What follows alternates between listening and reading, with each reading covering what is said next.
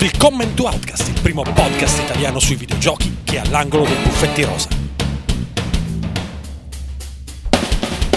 Benvenuti all'Outcast, né? Welcome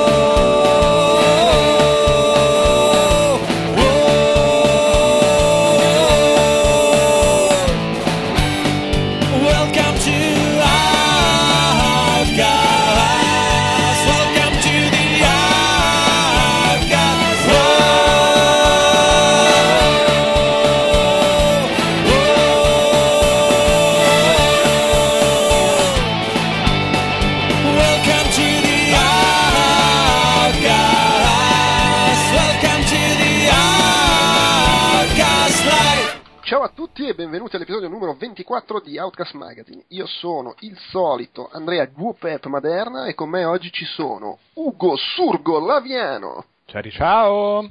Alessandro Delu De Luca Ciao a tutti.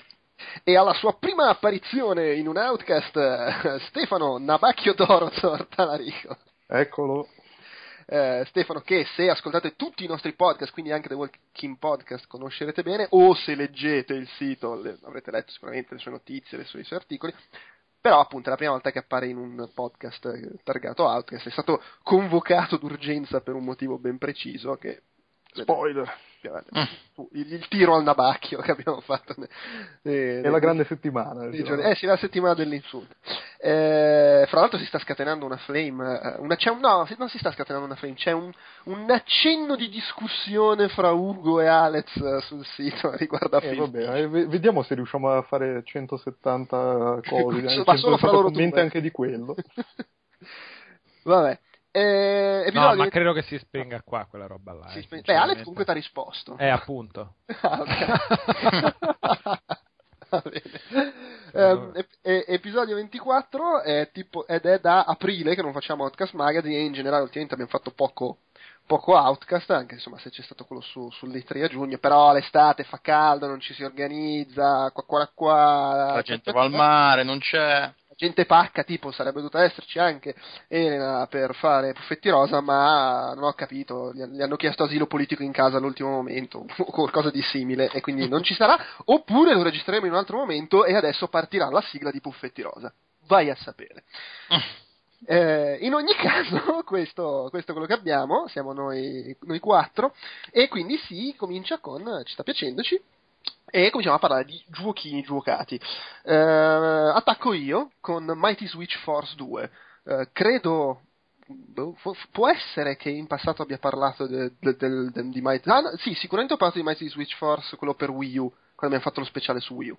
Quindi, insomma.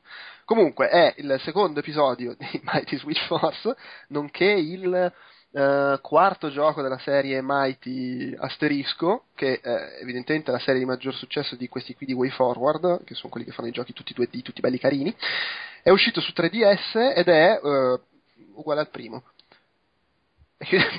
potremmo, potremmo chiudere, no, vabbè, non è Ma è uguale. un bene o un male? Eh, è, un bene, è un bene e un male che, che fa bene e che fa male. Allora, praticamente è come nel primo episodio, eh, sfrutta il fatto del 3D, anche se poi si potrà giocare disattivando il 3D, perché la protagonista è un gioco di piattaforme barra puzzle e la protagonista ha questo aggeggio che le permette di muovere in profondità eh, in, nelle due direzioni, insomma, le varie piattaforme del gioco e quindi chiaramente in 3D le vedi che ti vengono in faccia. Eh, le piattaforme sono di vario tipo, ci sono quelle che si distruggono, quelle che eh, conducono i fluidi, quelle che fanno 50.000 cose diverse e alla fine lo scopo dei livelli è recuperare le tizie sparse in giro, poi in questo 2 ci sono anche i bambini sparsi in giro da recuperare, sono degli extra, quando li trovi tiri un calcio, eh, proprio dei poppanti, ah sei sicuro, pam, calcio nel culo al poppante che vola fuori dallo schermo. E, mm, e niente, bisogna arrivare poi all'uscita del livello. La cosa che lo differenzia dal primo è che qua invece di essere una poliziotta che deve catturare de- delle criminali, sei un vigilessa del fuoco che deve salvare la, la gente. E quindi c'è questo elemento del fuoco, lei ha la pompa d'acqua, può spegnere gli incendi eh, e via dicendo. Però non è che cambi tantissimo la situazione. Alla fine il gioco è abbastanza simile, quindi sempre molto bello, divertente, eh, controlli che funzionano, eccetera. Bastardo in alcuni passaggi e ha lo stesso problema dell'1, nel senso che finisce in fretta e ti dura tanto se sei uno che si incancrenisce a fare i tempi record. Se ti interessa solo arrivare in fondo lo finisci secondo me molto in fretta, tirando qualche bestemmia. E, boh, è divertente, secondo me merita, secondo me vale la pena di aspettare, alla luce del fatto che il, il primo è uscito su Wii U, chiaramente senza 3D, con però il doppio dei livelli, perché ci sono i livelli riarrangiati in versione più bastard, forse vale la pena aspettare e vedere se esce anche questo su Wii U, perché alla fine hai più contenuti per la stessa quantità di soldi. Però, se vi era piaciuto il primo, vi piacerà anche questo. La butto lì così. e, e, basta, non c'è niente da aggiungere, immagino qua nessuno l'abbia giocato. Io sapevo manco, quando ho letto il nome non, non, non, non lo conoscevo assolutamente. Proprio che roba è? Sei, sei disinformato, perché tu sei un PCista. e infatti ci parli di Dota 2. E Dota 2, allora, Dota 2 è il seguito di, uh, del primo Dota. Che Ma non possiamo dire tutti la stessa cazzo. Cioè, Mighty Switch Force 2 è il seguito di Mighty Switch Force. No, però io pregherei, il... pregherei il buon Delu di... di dire il nome intero. Di dire uno il nome intero, ma soprattutto di descriverci tutte le singole classi e i pezzi e di equipaggiamento uno a uno e giustamente, come dice Stefano, la balistica, altrimenti non andiamo da nessuna parte. Così qua, intanto eh. io finisco la traduzione che devo consegnare. allora, il, povero Delu. Uh, il nome sta per Defense of the, of the, Ancients, che era originalmente un mod per Warcraft 3 The Frozen Throne, se non sbaglio. Quindi si parla di roba che è abbastanza vecchiotta ed era un mod, era il lavoro eh, amatoriale di, di, un ragazzo che si è messo lì e partendo da Warcraft 3 ha creato un genere completamente nuovo, che sono i MOBA.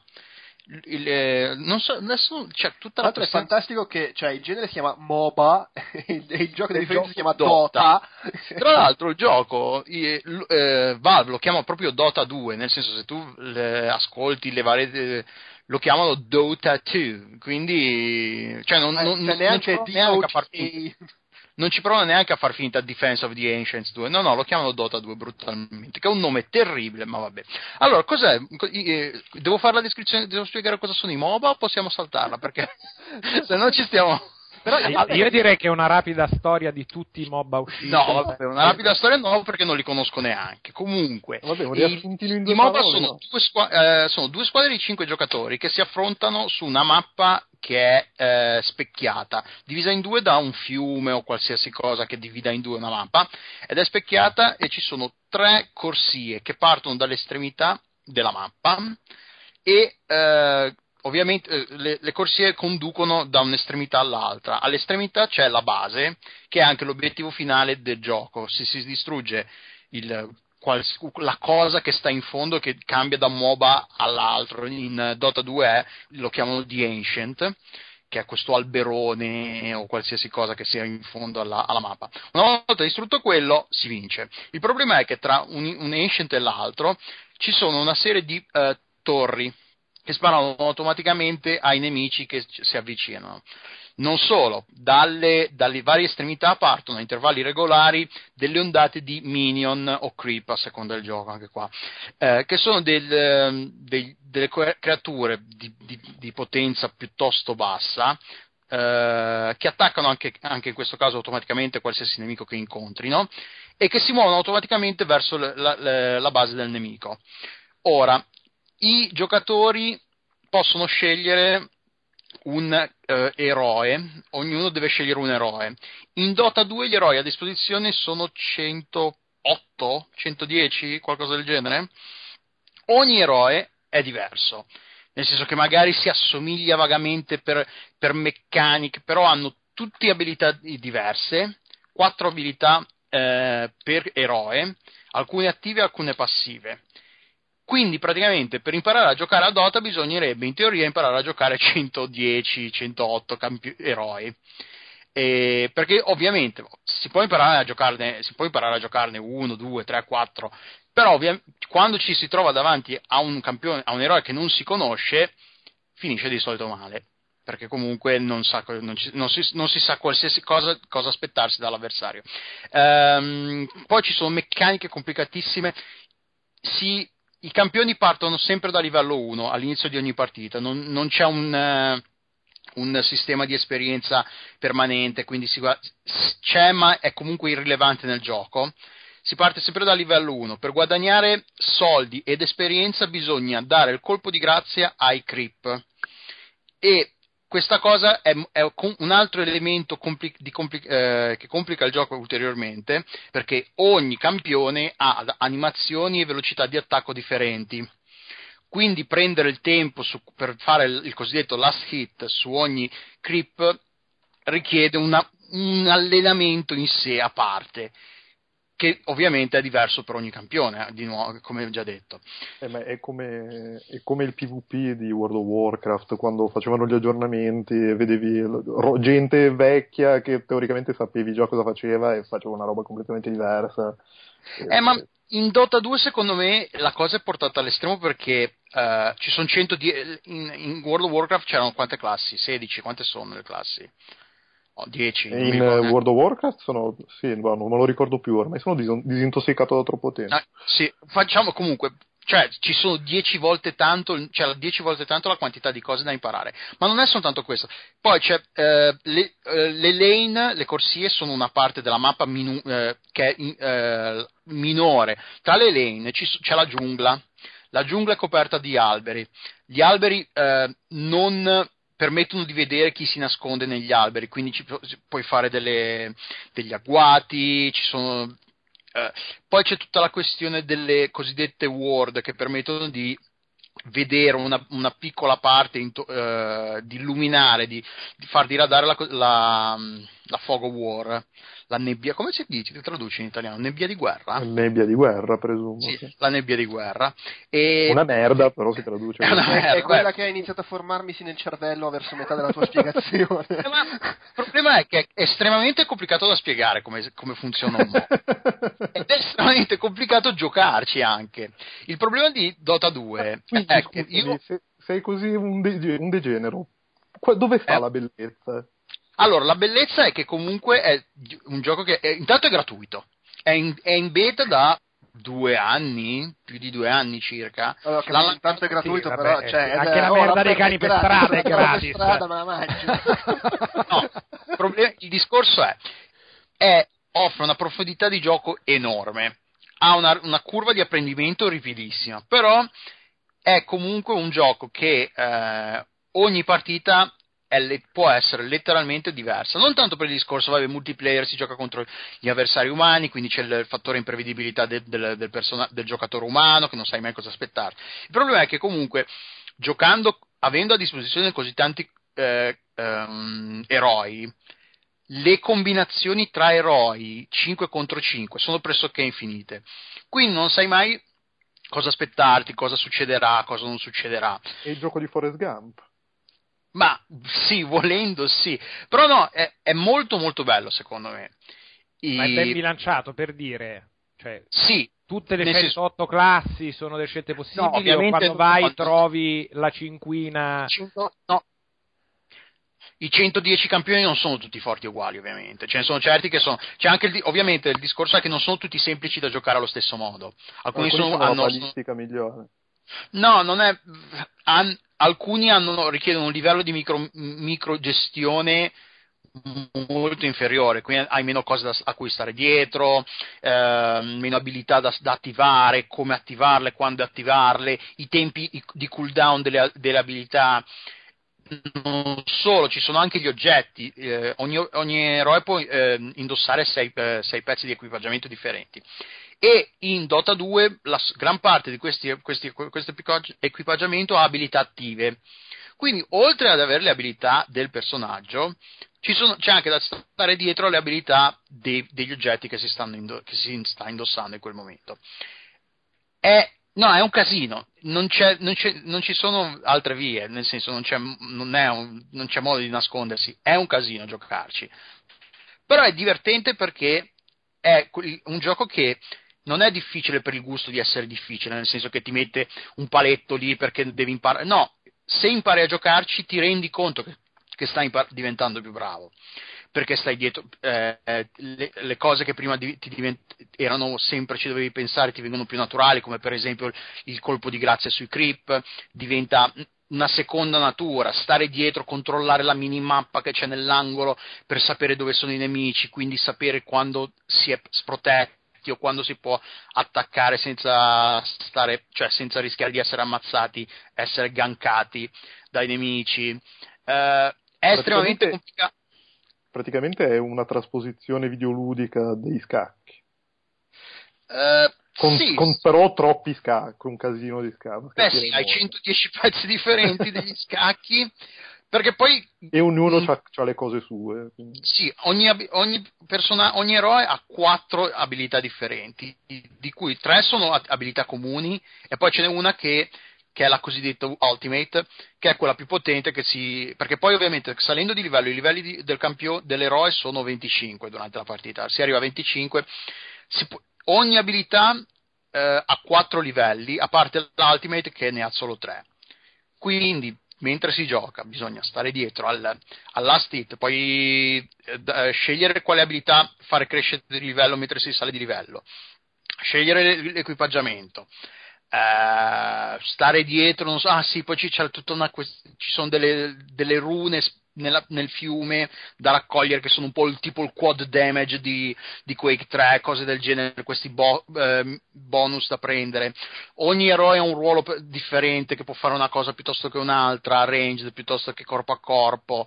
Eh, io lo consiglio, consiglio di darci un'occhiata, di provare. Provarci da solo secondo me è un incubo, perché comunque hanno aggiunto un tutorial recentemente, negli ultimi aggiornamenti, che spiega un po' le basi però giocarci da soli senza avere nessuno che ti spieghi, senza avere, sapere cos'è un MOBA è sinceramente un, un, un, un, ostacolo non indifferente secondo me. Però se uno ha la voglia, il tempo, la dedizione di starci dietro è, un gio- è uno dei pochi giochi che, che dà davvero soddisfazione quando si, ci, si impara a giocarci si ha davvero la sensazione di, di, di, stare migliorando piuttosto che dire ok vabbè le cose casualmente. È difficile che ci, che ci sia la cosa che si vinca per culo.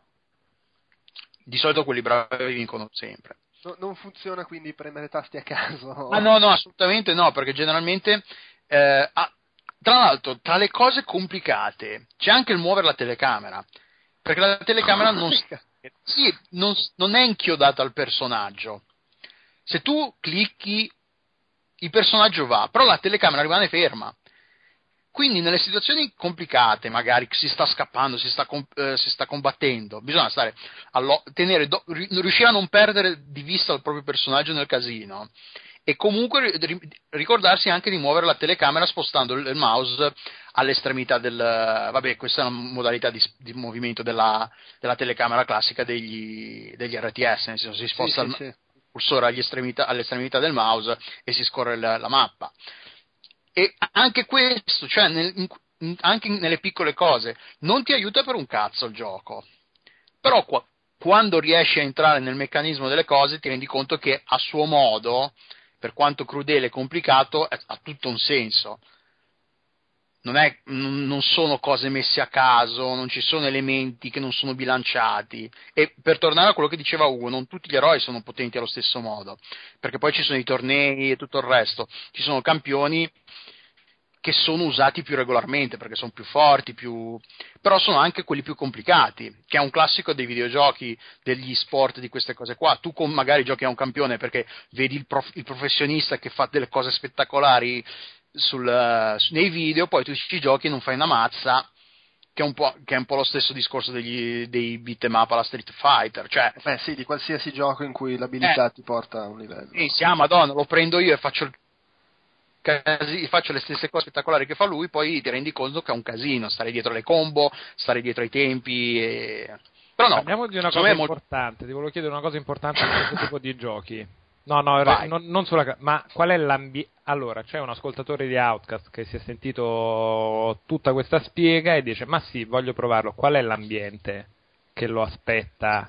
Cioè, delle stanzine dove le pippardine possono fare esperienza senza essere brutalizzate allora, a livello umano e ludico o giù nella mischia e beccati l'inferno dell'internet? Anche perché comunque il gioco è stato, è stato in beta per tipo 12 anni, quindi immagino che di gente esperta se ne sia in abbondanza. Non sbaglio, sì, sì. Eh, hanno introdotto un'altra modalità che eh, limita la scelta dei personaggi a 20 e non sono 20 personaggi a caso sono 20 personaggi che probabilmente, basati sul feedback dei giocatori, sulle, sui vari test interni, sono quelli che dovrebbero dare ai novellini un'idea un'ampia veduta di come funzionano i campioni che dovrebbero essere quelli magari che non sono i più potenti perché magari non vengono usati più regolarmente a livello, di, a livello professionale. Però sono, ti danno un'idea di come si gioca il gioco eh, quindi sono un pochino più semplici e sono solo 20 che, che, fa una differenza enorme quando devi scorrere, c'è il menu di scorrimento per scegliere il tuo personaggio, quando devi scegliere 20 piuttosto che 100. Quindi magari questo aiuta. Poi c'è il tutorial che aiuta un po'. E poi c'è tutto un c'è il sistema di matchmaking che in teoria penso ti mette, uh, ti fa giocare con gente del tuo livello più o meno. E la comunità Quindi, è accogliente o no, eh, devi mutare tutto e non giocare di squadra perché sennò ti sanguinano le orecchie? No, io uh, i MOBA purtroppo hanno questa cosa che il, le partite... squadre è importante comunicare. Ma a parte quello, il discorso è sì, le partite sono lunghe generalmente, non, è difficile che una partita duri meno di mezz'ora. Um, c'è il problema che la gente quando si, e, e si ha l'impressione che si perderà abbastanza in fretta l'andamento della partita, a meno che di, di stravolgimenti durante il. Se le cose incominciano ad andare male da, per una squadra, è difficile poi riuscire a recuperare perché se, più, la, avver, se, se, uccidi un avversario prendi i soldi, guadagni più esperienza, quindi sei più potente a livello di livelli e hai eh, eh, equipaggiamento più potente. Quindi c'è l'effetto eh, slavina, diciamo, che una volta che vai diventi sempre più grosso e funziona così anche in, uh, in, Dota 2, una volta che incominci ad uccidere diventi sempre più forte, quindi uccidere diventa sempre più forte, diventa sempre più facile perché gli, e gli avversari rimangono sempre più deboli. Quindi sai benissimo che perderai, però non, non, vai avanti per, perché comunque vai avanti, la partita è, è giusto arrivare fino in fondo, però magari in questo arrivare fino in fondo ci vogliono 40 minuti. Quindi c'è tutto il discorso che la gente comincia a sbroccare, a insultare, e i MOBA sono stori- storicamente una delle, delle, uh, hanno delle comunità peggiori delle, delle, del mondo online. Mai nella vita, sì, sì, per è... quanto mi riguarda. Tra l'altro, una delle, cioè, è anche difficile per me immaginarmi quale possa, cioè come, come, possa essere una delle comunità peggiori del mondo online, considerando che il mondo online è una merda. Quindi figurati la una delle comunità peggiori. C'è questa idea che tu stai perdendo magari sei stato ammazzato tre volte di seguito da questo qua che ti, ti sta massacrando. E invece di dirti magari, no vabbè lascia stare, stai attento, gioca di difensivo, no ti insultano i tuoi mm. compagni. Per quale... E que- io, sfuggito che erano i tuoi compagni. Perché finché sono gli avversari uno se lo può immaginare che ti, ti buggino anche dentro un MOBA. Vabbè, ci sta. No, sono i tuoi compagni che... Ah, you fucking noob, sai queste cose che ti si, si, ci si insulta la cosa che mi sconvolge è come perché insulti uno che sta giocando male che è in squadra con te? Pe- insultandolo pensi che lui incomincerà a giocare meglio, fammi capire. No, è lo sfogo, dice vabbè, tanto ci ha rovinato la partita, trattiamolo di merda. Esatto. E i MOBA sono eh, tirano fuori il peggio delle persone perché le, per- le, partite durano tanto, quindi c'è questo investimento a livello di tempo non indifferente, però ai livelli bassi, che io ho, ho ripreso a giocare recentemente, do, quando, da quando è uscito il gioco, ai livelli bassi non si nota ancora questo, questa cosa della comunità che ti tratta male. Ah. Ai livelli alti, però, io l'avevo visto anche in League of Legends, la cosa diventa abbastanza fastidiosa.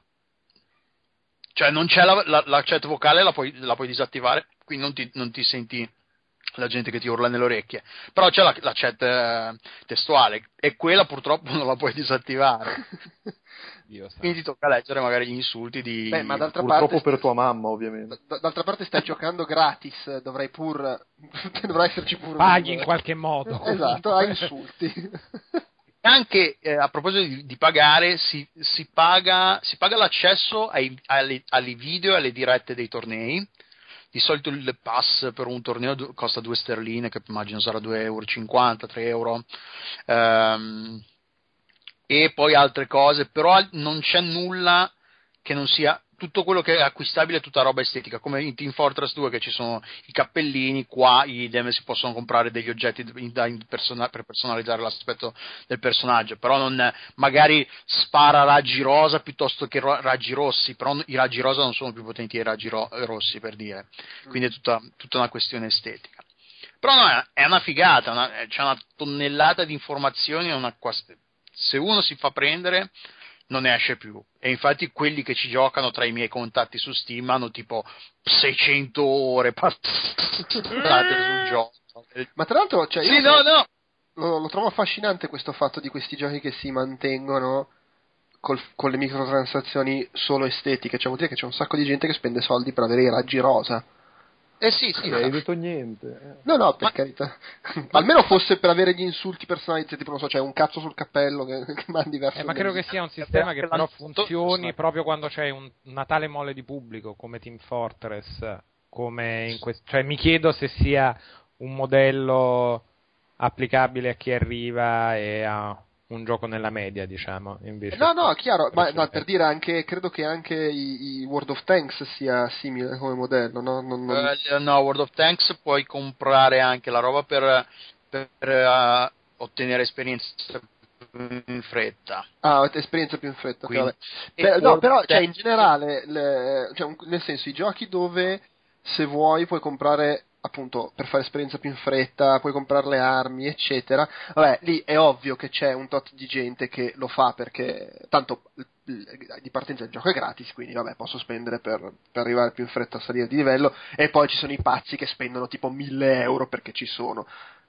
Però almeno lì è per, è per andare, cioè per risparmiare tempo, ma per avere il cappello. No, ma la cosa che funziona, la cosa che colpisce di Dota 2, di Valve, di Team Fortress 2, di tutto il modello free to play di Valve, è che appunto loro ti fanno un gioco così bello che ti, ci spendi soldi perché ti senti in colpa a non spenderci soldi. E visto che le uniche cose su cui spendere i soldi sono cose solo estetiche, perché i campioni sono tutti, non è come League of Legends che i campioni vanno acquistati, i personaggi sono tutti disponibili, se tu lanci, voi scaricate adesso il gioco e lo lanciate, avete subito i 110, 108, 109 quanti sono, campioni disponibili.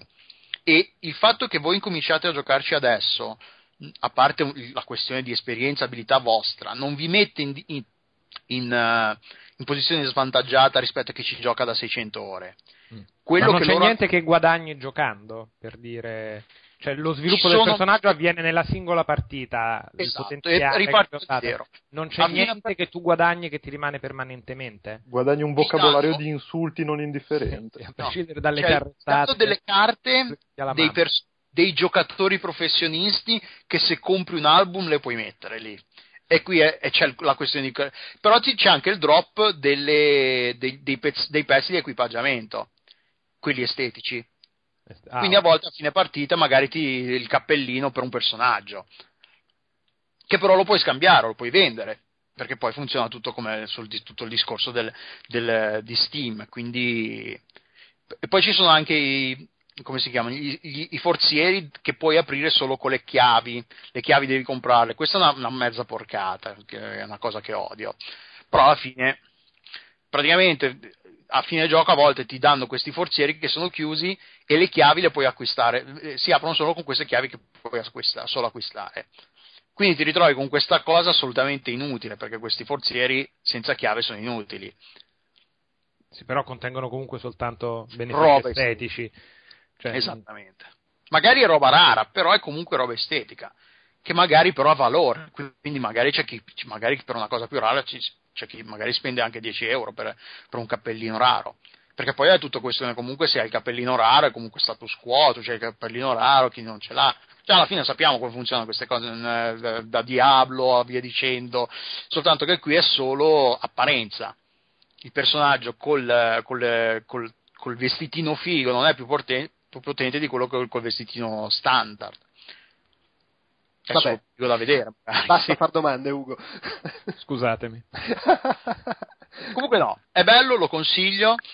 Attenti. Vabbè, tanto è gratis, uno può provare. È gratis, assolutamente. Eh, chi non, chi non Ma, ha... eh, però, essendo Valve, è per forza su Steam, giusto? Sì, esattamente. Si okay. trova solo, eh, eh, esclusivamente su Steam. È solo da scaricare, no? quindi non si trova neanche nei negozi. Cioè, anche, vabbè, ovviamente è free to play, quindi, però non ve lo regalano in edicola per dire, non si trova in edicola, bisogna scaricarlo. Giochi free to play nei negozi mi sembrerebbe chiedere un po' troppo. Beh, non si sa mai, prima o poi può anche darsi, vai a sapere, però... che beh, fantastico, porti tipo World of Tanks e Dota alla casa, passa e vai. E vai. Tanto è gratis, cazzo. No. Beh, però, secondo cioè, probabilmente ci sono le, le, le... Non so, secondo me ci, magari in Russia, nei posti dove vanno di più, ci sono le, le schedine prepagate dei giochi free to play nei negozi. Ma anche qua. Um, ah, sì. Qui, no, vabbè, delle schedine free to play. Eh, no, vabbè, ci sono le schede per gli abbonamenti. Ah, vabbè, no, io intendevo proprio, non so, la schedina prepagata da 10 sterline per comprare laser rosa. Sarà la schedina con i crediti del gioco più che Sì, sì, quello intendo. Sì. sì, sì, la schedina con i crediti. Non penso che ci siano ancora, però sì, può darsi che in Russia, Cina e quei posti lì magari esista. Russia, Cina e quei posti quei lì. Posti lì. No, vabbè, posti lì che comprendono Russia e Cina, no? Sono sì, quei sì, posti piccoli, lì. Quei, quei, quei posti Il mercato orientale per queste cose qua secondo me è più avanti, non lo, cioè non, non, so se più avanti, però comunque ha, un, ha un, una diffusione differente. Infatti, comunque, tra le squadre più forti di, di Dota 2 ci sono comunque sempre gli orientali di mezzo, coreani e cinesi, soprattutto i coreani. E, e, e già che hai citato gli orientali, mm-hmm. passiamo da un gioco che più occidentale non si potrebbe, pur essendo, essendo ferrati gli orientali in materia, a Nintendo con Animal Crossing New Leaf. Oh, e qui la gente non ti insulta, cioè dipende. Perché? Ma io ho visto degli screenshot di, di, gente che interagisce con i personaggi. Oh, testa di merda, come va? Beh, allora, per, lì lo fai sugli animaletti del tuo, del tuo, villaggio, puoi mettergli quando ti chiedono una frase di saluto, una cosa, puoi scrivere quello che vuoi. E quindi, per esempio, i miei parlano abbastanza romano ma senza essere particolarmente volgare. Dai, eh, dai, sì, dai, è, dai. È, come vedi, quando con lo, con lo spot pass ti dice, quando puoi dare il saluto personalizzato a uno che hai incontrato più di una volta, non scrivere cose volgari, si credici. No, è il giochino de, della, della, delizia del villaggino dell'amore. Nel mio caso, per esempio, mi sono voluto specializzare nella coltivazione di fiori e frutta e allevamenti biologici, ma in un villaggio con un sapore antico e quindi nel mio caso si chiama Borgo Bio. Cioè... Com'è che si chiama Borgo Bio? Bio, borgo, è un antico borgo che dedico, dedito alla coltivazione, alla, alla coltivazione, coltivazione bio. biologica alla coltivazione bio, Borgo Bio. È un posto di amore, è un posto di amore. Ma è il diminutivo di borgo biologico o proprio si chiama borgo bio? È borgo bio perché più lungo non ci stava. è solo per quello. Solo per quello. Assolutamente solo per quello, se no sarebbe stato antico borgo biologico. Ah, okay. Frazione di... Frazione di, sì. Antico borgo biologico di sotto. perché poi c'è, c'è borgo bio paese borgo bio città.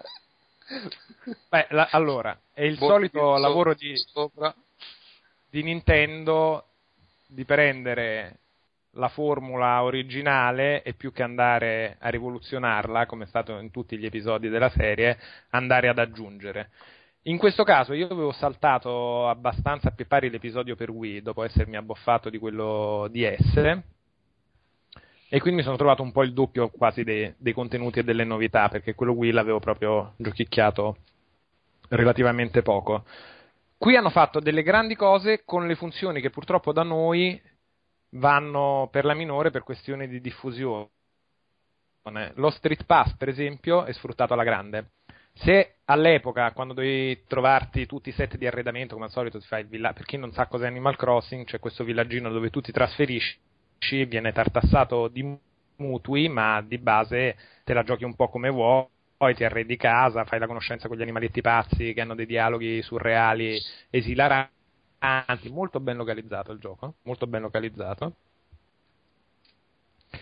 E la novità di questo edizione speciale è cioè, ma è come la vita reale, c'hai il mutuo e tutto, però è puffettoso. Sì, hai il mutuo e tutto, ma soprattutto hai un mutuo che non ha scadenze reali di tempo, quindi è vero che dovrai dare un sacco di soldi all'infame procione che ti fa le espansioni quando, delle stanze quando... della casa. ma nessuno ti viene a spezzare le ginocchia se dopo un mese non stai pagando. Sì, non, non, non, non, non vengono a che... Dovrebbero mettere gli eventi tipo che va, va, va a mignotta Lehman Brothers e la gente rimane senza casa. Però puffettosa, eh. No, non, non, è come Bane che ti dice quando, ora che hai finito di pagare il debito hai il permesso per morire. No, assolutamente no. Allora, il ruolo del sindaco ti permette, che è la novità maggiore del gioco, di personalizzare ancora di più il tuo villaggio. Se prima la tua personalizzazione si riduceva a pianto gli alberi, pianto i fiori in giro e mi occupo della casa, la espando, l'arredo con i 20 milioni di set di arredamento, pupazzetti, robine e festività varie, adesso puoi personalizzare molto anche proprio il villaggio con le strutture varie. Ci sono i cittadini che ti chiedono le opere pubbliche che per il grosso devi finanziare comunque te perché sono dei barboni bestiali, questi animali. Cioè il finanziamento da 400.000 stellini e tu vai là a controllare quanto hanno versato i cittadini oggi e ne hanno versato. E anzi, hanno preso dei soldi. Cioè, sì, non solo ci sono i mutui, ci sono anche gli evasori fiscali. Sì, ci sono i mutui per le questioni pubbliche e finanzi tutto tu. Cioè, non ma è uno stato dove gli animaletti versano realmente dei soldi. Sei uno, uno che, che, ha una vita e quindi ha a che fare con queste cose, deve voler giocare un gioco in cui ci sono queste cose. Perché un circolo circolo vizioso, una volta che ci entri non amore tenerezza. Ma cosa amore tenerezza? Ma fa alcuni soldi per le opere, perché c'è, c'è il... Ma perché i soldi li fai andando a pesca, cioè i soldi crescono sugli alberi in Animal Crossing, c'è questa grossa differenza rispetto al mondo reale, che non solo tiri giù le pesche, le, le mele e le rivendi, ma puoi piantare i sacchi con i soldi e fanno gli alberi con i soldi. E non solo, puoi anche prendere a, a colpi di pala i sacchi. Rocce, sì, ah, quindi sostanzialmente no. è un gioco educativo, cioè sei uno, sei uno a cui proprio crescono i soldi sugli alberi eppure paghi le tasse. Sì, sì, sì, è, mo- è, mo- è, mo- è molto educativo. le noci di cocco fanno bene alla pelle, fanno bene ai capelli e anche al conto in banca in questo gioco. È una meraviglia. È fantastico. È una meraviglia deliziosa. Tra l'altro, l'altro giorno per la prima volta ho aperto una noce di cocco. Ah, che un, non è facile. sì, ho usato il, il, retro di una mannaia cinese. Esattamente. pom, pom, pom, pom, Ma stai parlando del vero di, di, Animal Crossing o della vita reale? Io sto parlando della vita reale. Ah, ok. No, giusto per... eh, ho fatto scusate, Only God Forgives dal vivo. Eh, stavi, ti stavi inserendo, Stefano? Eh, sì, no, dici, no, sì, non me lo ricordo. Eh. e abbiate pazienza. Allora, vai, proseguo un po', poi quando vuoi inserisciti senza problemi, sono pronto ad accoglierti. A gamba tesa. A gamba tesa. Personalizzi molto con le opere pubbliche, quindi ti chiedono il pozzo, la palla eolica, il caffè dove servono il caffè, ci sono tutti i negozietti che piano piano con i giorni si sviluppano, si ampliano, si vanno a fare, c'hai la casa dei sogni, hai un sacco di attività in più, un sacco di oggetti di arredamento che è veramente il grosso del gioco in più e soprattutto li puoi ottenere in molti più modi. La funzione fighissima, per esempio, dello Street Pass, che non c'era prima, è che quando tu Street Passi una persona con il tuo bel 3DS, ma ti ritrovi. Pass sarebbe? Street Pass è quando hai la connessione locale. perché stavi giocando col 3DS. Quando hai il 3DS settato per ricevere dati da ah, okay, sì, sì, okay. anche che non conosci. Quindi tu stai per strada con il tuo 3DS in stand by, la ricezione wifi tra virgolette aperte, anche se non c'è un server, una cosa, semplicemente si vedono come si vedevano in locale i DS e si scambiano dati. Cioè, cioè se hai il 3DS promiscuo. Se hai il 3DS promiscuo aperto, può arrivarti roba e ti arriva non solo il personaggino, ma ti arriva nell'apposito quartiere Sbirciacase, che è una sezione diciamo staccata del villaggio, la sua casa con i, con i suoi pezzi di arredamento. Che tu puoi entrare nella casa e ordinare le cose che non hai. Se uno ha la casa con i il quattro catalogo. E il catalogo tu vai là e fai lo spesone delle cose che ti compri senza dover aspettare che appaiano nel negozio di Mirko e Marco. Quindi hai un'espansione enorme del catalogo che da noi funziona relativamente se come buona parte delle persone non riesce a streetpassare. A me capita con gli amici, ho gli amici scimmiati, quindi ci incontriamo, ricordati il 3DS che dobbiamo andare e poi vai a fare shopping nelle case. In più c'è il multiplayer online che per una volta permette anche di visitare villaggi di persone con cui non fai amicizia, ci sono gli appositi e scomodi codici, che sono i codici della tua città del sogno, dove vai in questa casa del sogno e sogni questi altri villaggi.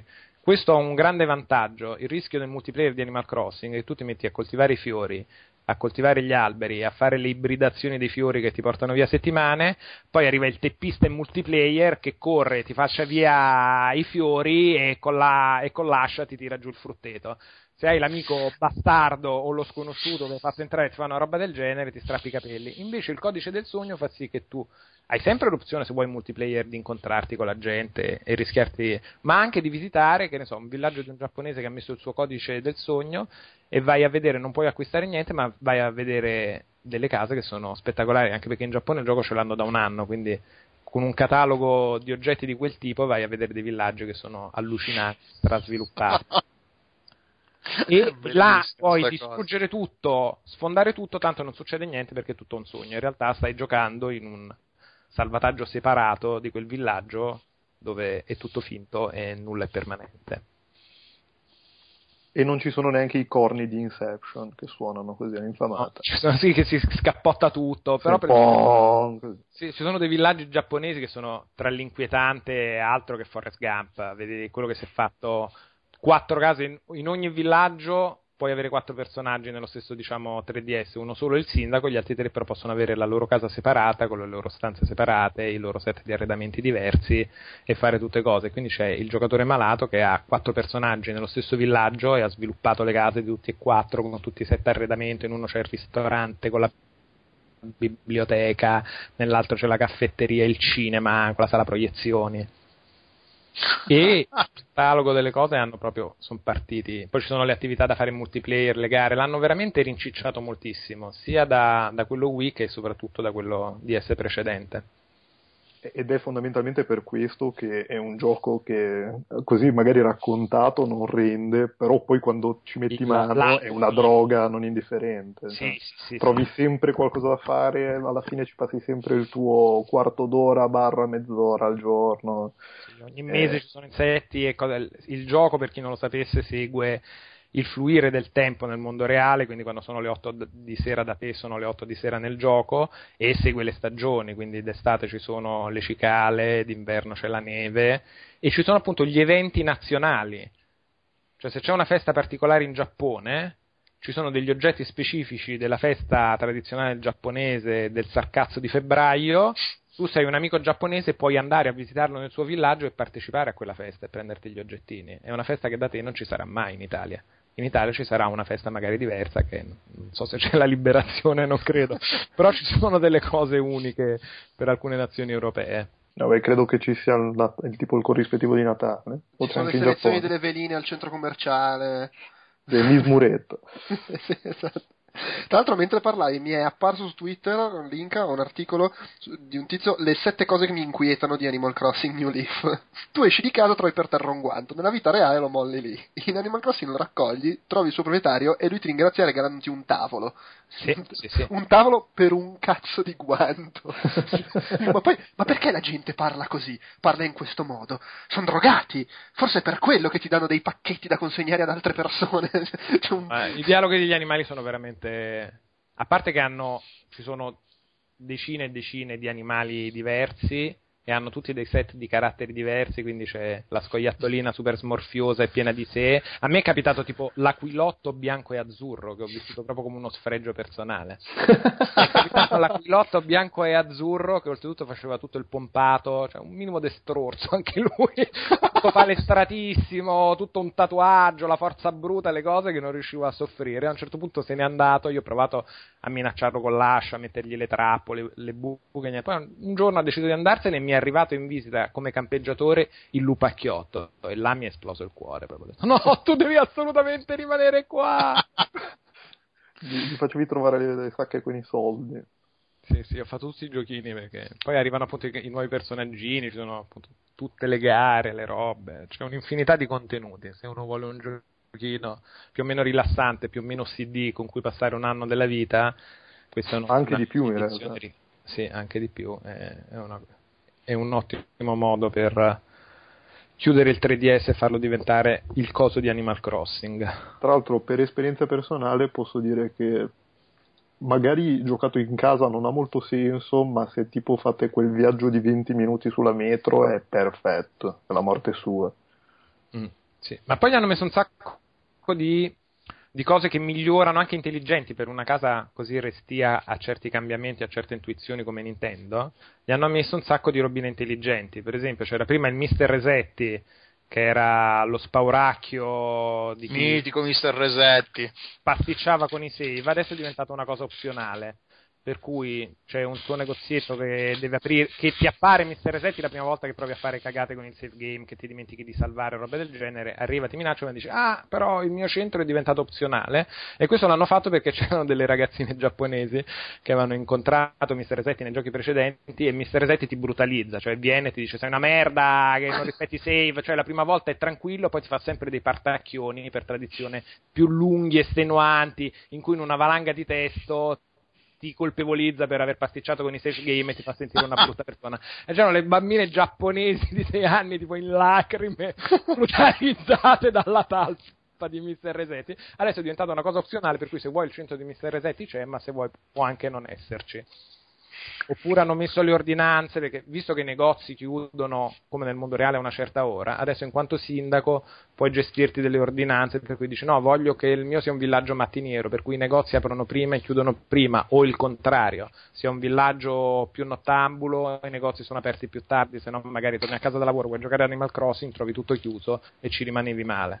E c'è anche la cosa utilissima dei, dei, fiorellini, che sì, non, sì, non devi più starci dietro tu, ma fai fare deleghi.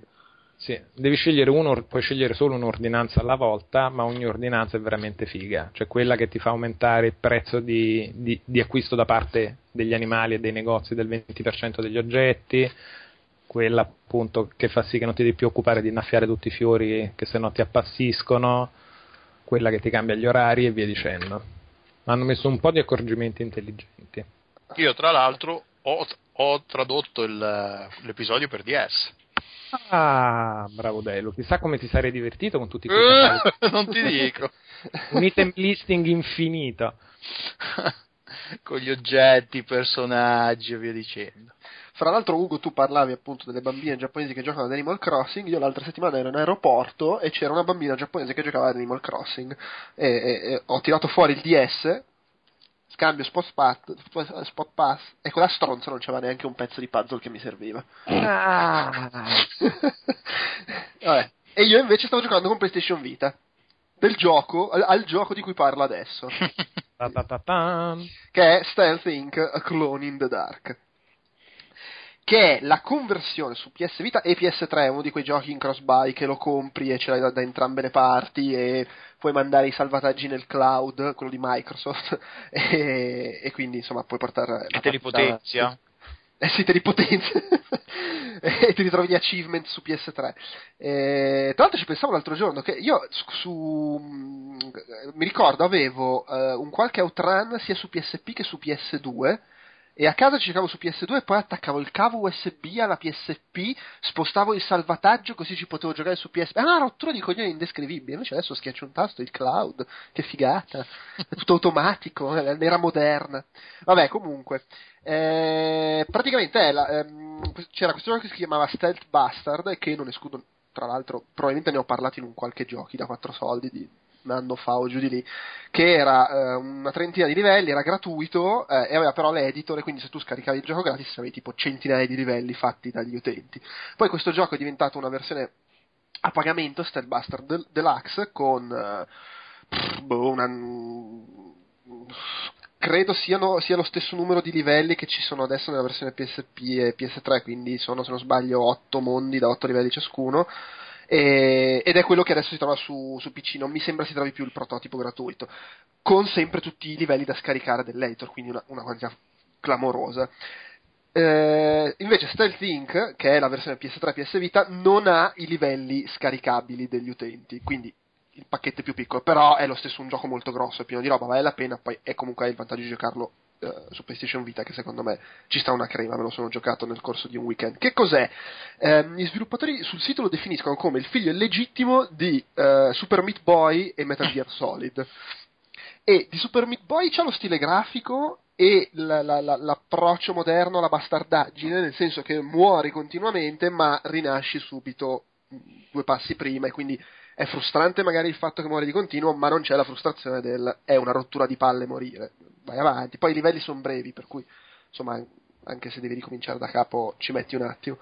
E, ehm, il gioco poi è un gioco di piattaforme con le meccaniche stealth, sei, questi, sei, questo clone che deve uscire da queste ambientazioni attivando eh, terminali, porte, interruttori, eccetera, e ci sono delle sentinelle robotiche che ti possono individuare o perché sei, se stai nell'ombra non ti vedono, però magari ti individuano se vai alla luce o se fai rumore, alcune sentinelle, e nel momento in cui ti inquadrano laserata muori in un tripudio di sangue e budella, è, è, è, violento pur col suo stile cartunesco, e quindi è tutto un muoverti nell'ombra, cercare di non far rumore, sfruttare vari gadget in ogni eh, gruppo di livelli c'è un nuovo gadget o un nuovo meccanismo che si sblocca e chiaramente si aggiunge ai precedenti.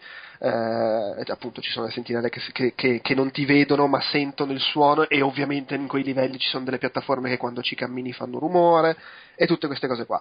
Eh, è molto molto molto carino, è piacevole, divertente da giocare, il level design è bello, sono belli i boss. L'ottavo livello di ogni area è un boss che è una sentinella più, più, cazzuta, più difficile da evitare, eh, enorme che se appena ti fai beccare ti, ti, ti integra, eh, pareti che si muovono, ascensori, c'è un po' di tutto, è divertente. Fra l'altro al lancio hanno messo fuori anche il DLC gratuito con due nuove aree, con i livelli, con i teletrasporti, che sono carini perché è un po' alla porta, hai questi due congegni che ti porti dietro, li lanci in giro e poi teletrasportarti dall'uno all'altro e puoi usarli anche per far teletrasportare i nemici, quindi magari fai teletrasportare una sentinella in un posto dove ti serve, eh, c'è anche questa cosa che puoi tenerne in mano uno di teletrasporto e quindi quando ti teletrasporti te lo porti dietro, insomma, sono un sacco di trovate carine, secondo me è proprio bello bello bello e e merita. Cioè, l'unica controindicazione è che magari non ti piace la roba stealth o, o, che uh, quando capita il livello che ti fa un po' bestemmiare ti viene il travaso di bile. La cosa bella è che la butta molto sul ridere, ma la butta sul ridere tra- trattandoti da cretino, quindi magari uno potrebbe infastidirsi, perché non c'è la voce tipo GLaDOS, però ci sono queste scritte che appaiono sulle pareti che all'inizio sembra che ti danno i consigli, no? Tipo, ah, devi usare quell'interruttore, però molto velocemente diventa, sei un cretino, pensavi davvero che fosse così facile, ah, guarda che coglione ha attivato l'interruttore e gli è cascato un masso in testa. Diventa però... Dota 2 in pratica. sì, sì, solo che invece degli avversari umani è direttamente il gioco che ti tratta di merda. Però devo dire che sono scoppiato a ridere spesso leggendo le, le scritte sulle pareti dopo essere morto, per cui è fatto bene sotto questo punto di vista. Quindi, Ma è tradotto?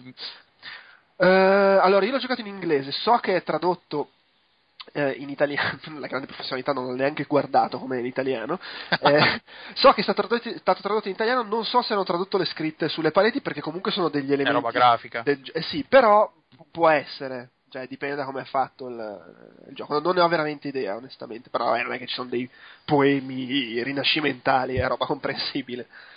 Eh, e niente, vabbè, insomma, lo, lo, lo, straconsiglio. Poi un bel giochino per PS Vita non è esattamente una cosa frequentissima. E non capita tutti i giorni. Sì. Anche se ultimamente c'è questa iniezione di roba indie che la sta un po'. la sta un, rendendo un po' utile.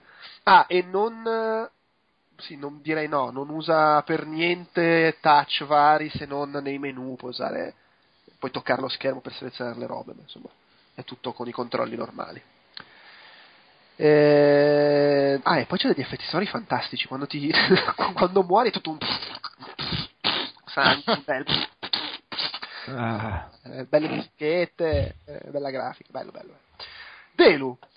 Tocca di nuovo a me. Eh, un altro gioco di quelli di cui puoi andare avanti a parlare. Ah, madonna. No, vabbè, questo è solo un'espansione, quindi volendo non c'è tanto da parlare. Allora, Dragon's Dogma Dark Arisen è l'espansione di Dragon's Dogma, di cui parlò Ugo qui eh, sulle chiacchiere boh, un annetto fa, cos'era novembre 2011, quando è uscito?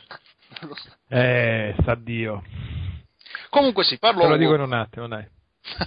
ed è l'espansione. La caratteristica di questa espansione è che eh, è venduta Uh, nei negozi in una confezione, però non è venduta a parte, ri- è venduta in un pacchetto che potrebbe essere considerato un Dragon's Dogma Game of the Year Edition, diciamo.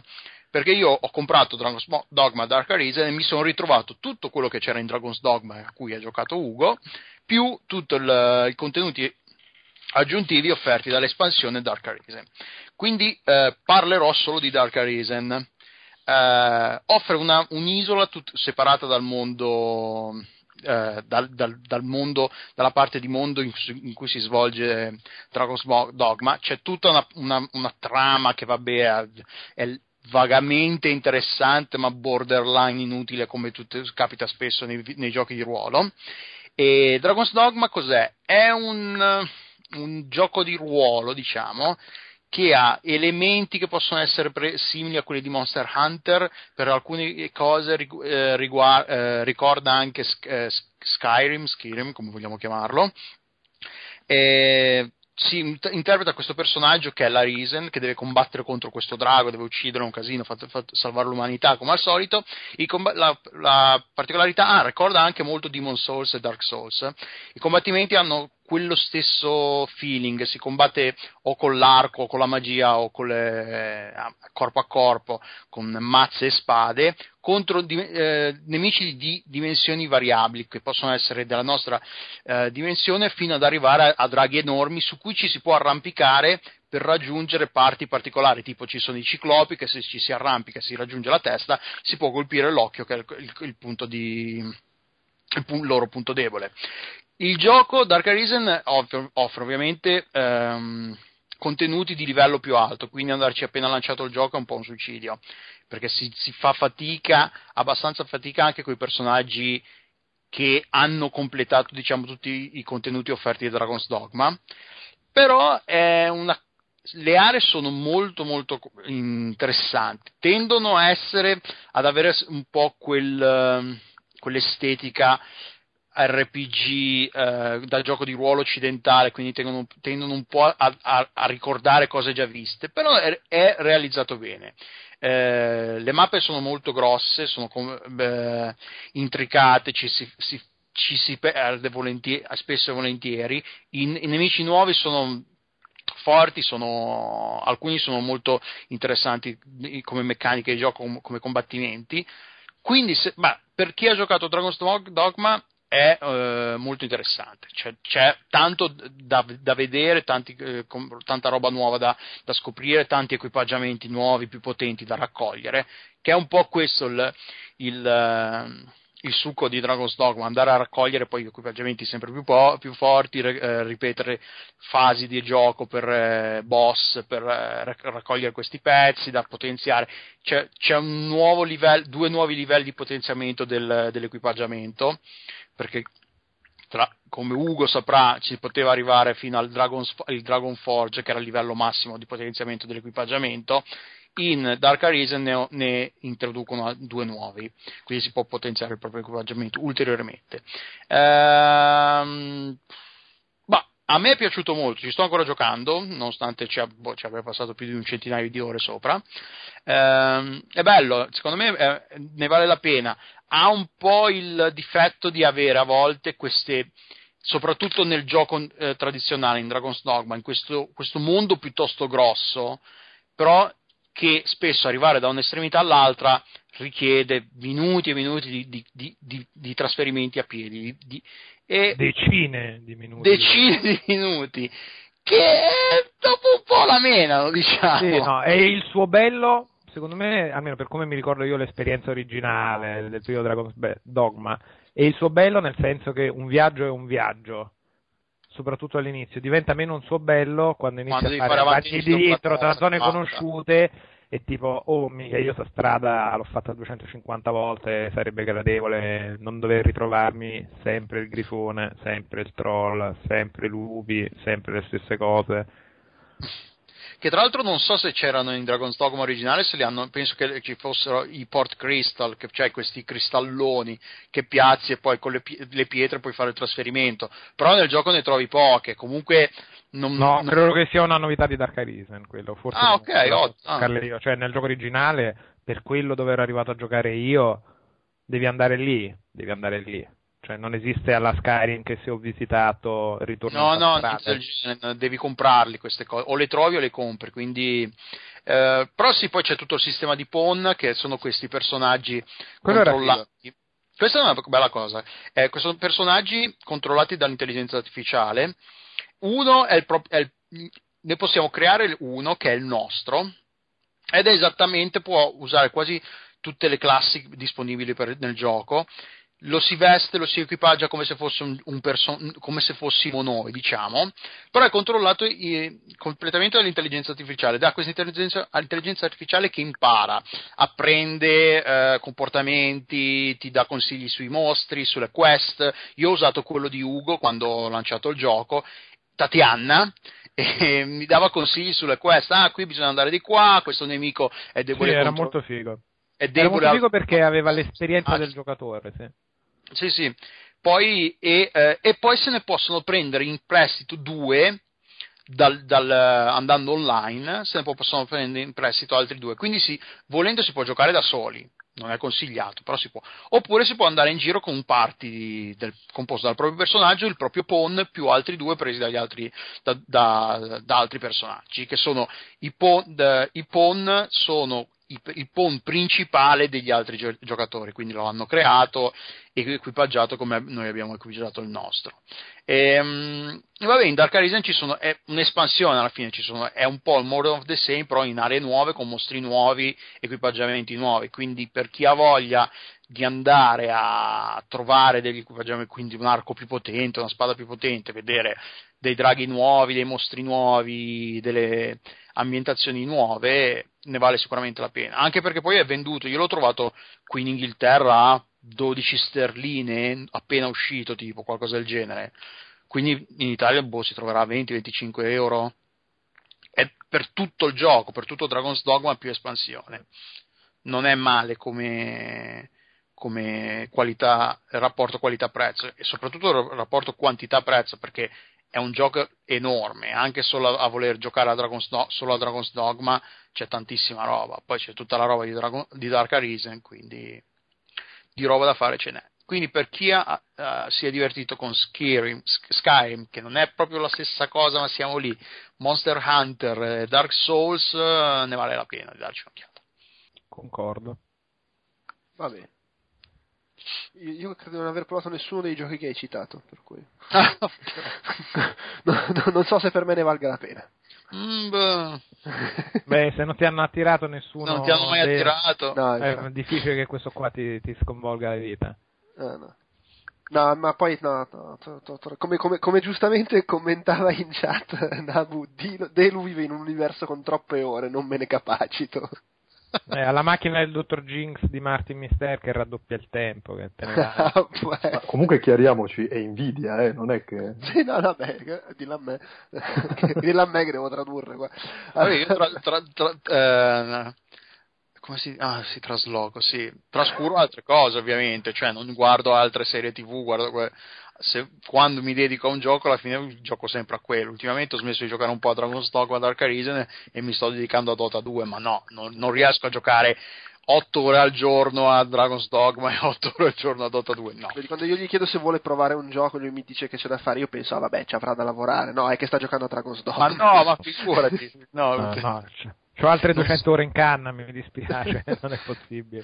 per i prossimi due mesi ho Dragon's Dogma. Comunque scusate. sono arrivato a livello 110 sul personaggio di Dragon's Dogma, il massimo è 200. Porca troia, il massimo è 200, ma ti rendi conto? Ma c'è gente che ci è arrivata, perché poi... Cioè, non lo metto in dubbio. C'è, e tanta gente ci è arrivata prima che, che uscisse Dark Arisen, quindi ci è, ci è arrivata ci è arrivato con i contenuti del primo Dragon's Dogma il che significa poi ripetere all'infinito. Eh, tutta, tu ci sei arrivato, al, l'avevi finito tu, Ugo? Mm-mm. No, no. Ah, e qui, vai, poi ti quando diciamo, finisci il gioco, c'è un evento grosso nel gioco, ti si apre tutta una sezione del gioco che puoi ripetere all'infinito. E... Mi sembrava che già il gioco diventasse andando avanti un ripetere all'infinito molte cose. Sì, sì. E c'è gente che. che eh, Ugo, sembra che stai parlando con un assorbente interno in gola. Mm, sì. Avevo appena fatto un tiro e quindi avevo il fumo in bocca. Eh, no, ma c'è proprio no, una no, questione no. Di, di, qualità. Ah, tipo... di qualità audio. Sì. Tati, Tati basta con i porno. Sta Quindi, il gioco lo si finisce a seconda di quanto tempo arriverete al livello 60, 70 più o meno. Quindi c'è gente che ha fatto 130, 140 livelli che ovviamente poi come, come, in tutti i giochi di ruolo la quantità di esperienza necessaria per salire di livello cresce, aumenta, non esponenzialmente però aumenta sempre più, quindi passare da, dal livello 101 al livello 102 molto, richiede molto più tempo di quanto non richieda passare dal, dal 10 all'11. Quindi, quindi, quindi, in realtà è anche più lungo di quello che pensi. Esatto, sì. però le cose, cioè, ottiene più esperienza, è più veloce. Vabbè, comunque. No, no, certo. Ma poi io sto qua a criticare te quando l'altro giorno guardo il salvataggio di New Super Mario Bros. Uh, U e mi, mi, segnava comunque 40 ore quasi. Ale. Vabbè, dai, 40 ore rispetto a un GDR già po' meno è veramente Ah, no, ho, vabbè, ho però, superato eh, i tutorial. Per, però per i, per i, miei standard non sono poche. È anche vero che sono 40 ore fra New Super Mario Bros. U e New Super uh, Luigi. Luigi U, come cacchio si chiama, perché li conta come unico salvataggio. E adesso parliamo di quello di New Super uh, Luigi U. Eh, che è uscito come DLC il mese scorso e in questi giorni come gioco per i fatti suoi, che tra l'altro un po' mi dispiace non avercelo come gioco per i fatti suoi perché immagino te lo conti come cosa separata a quel punto nelle, nelle statistiche del Wii U. E questa cosa sarebbe rilevante per quale motivo? Boh, così per avere un gioco in più nella mia scarsa. Sapere, per esempio, che hai giocato 20 ore a Super Luigi U e 20 a Mario invece che 40 a entrambi. Beh, ma io posso saperlo perché nella recensione su Outcast avevo scritto quante ore ho giocato a Mario e quindi posso fare la sottrazione. Vabbè, comunque, comunque non potrai mai permetterti di tornare a giocare a Super Mario senza che questo ti sballi il conteggio, a meno che non lo segni ogni volta. Eh, ma chi cazzo lo tocca più adesso che ho preso? Eh, ipo- ipotesi, ipotesi. Vabbè, ok, comunque, comunque ne ho fatte un 20 a Mario e un 17 a Luigi.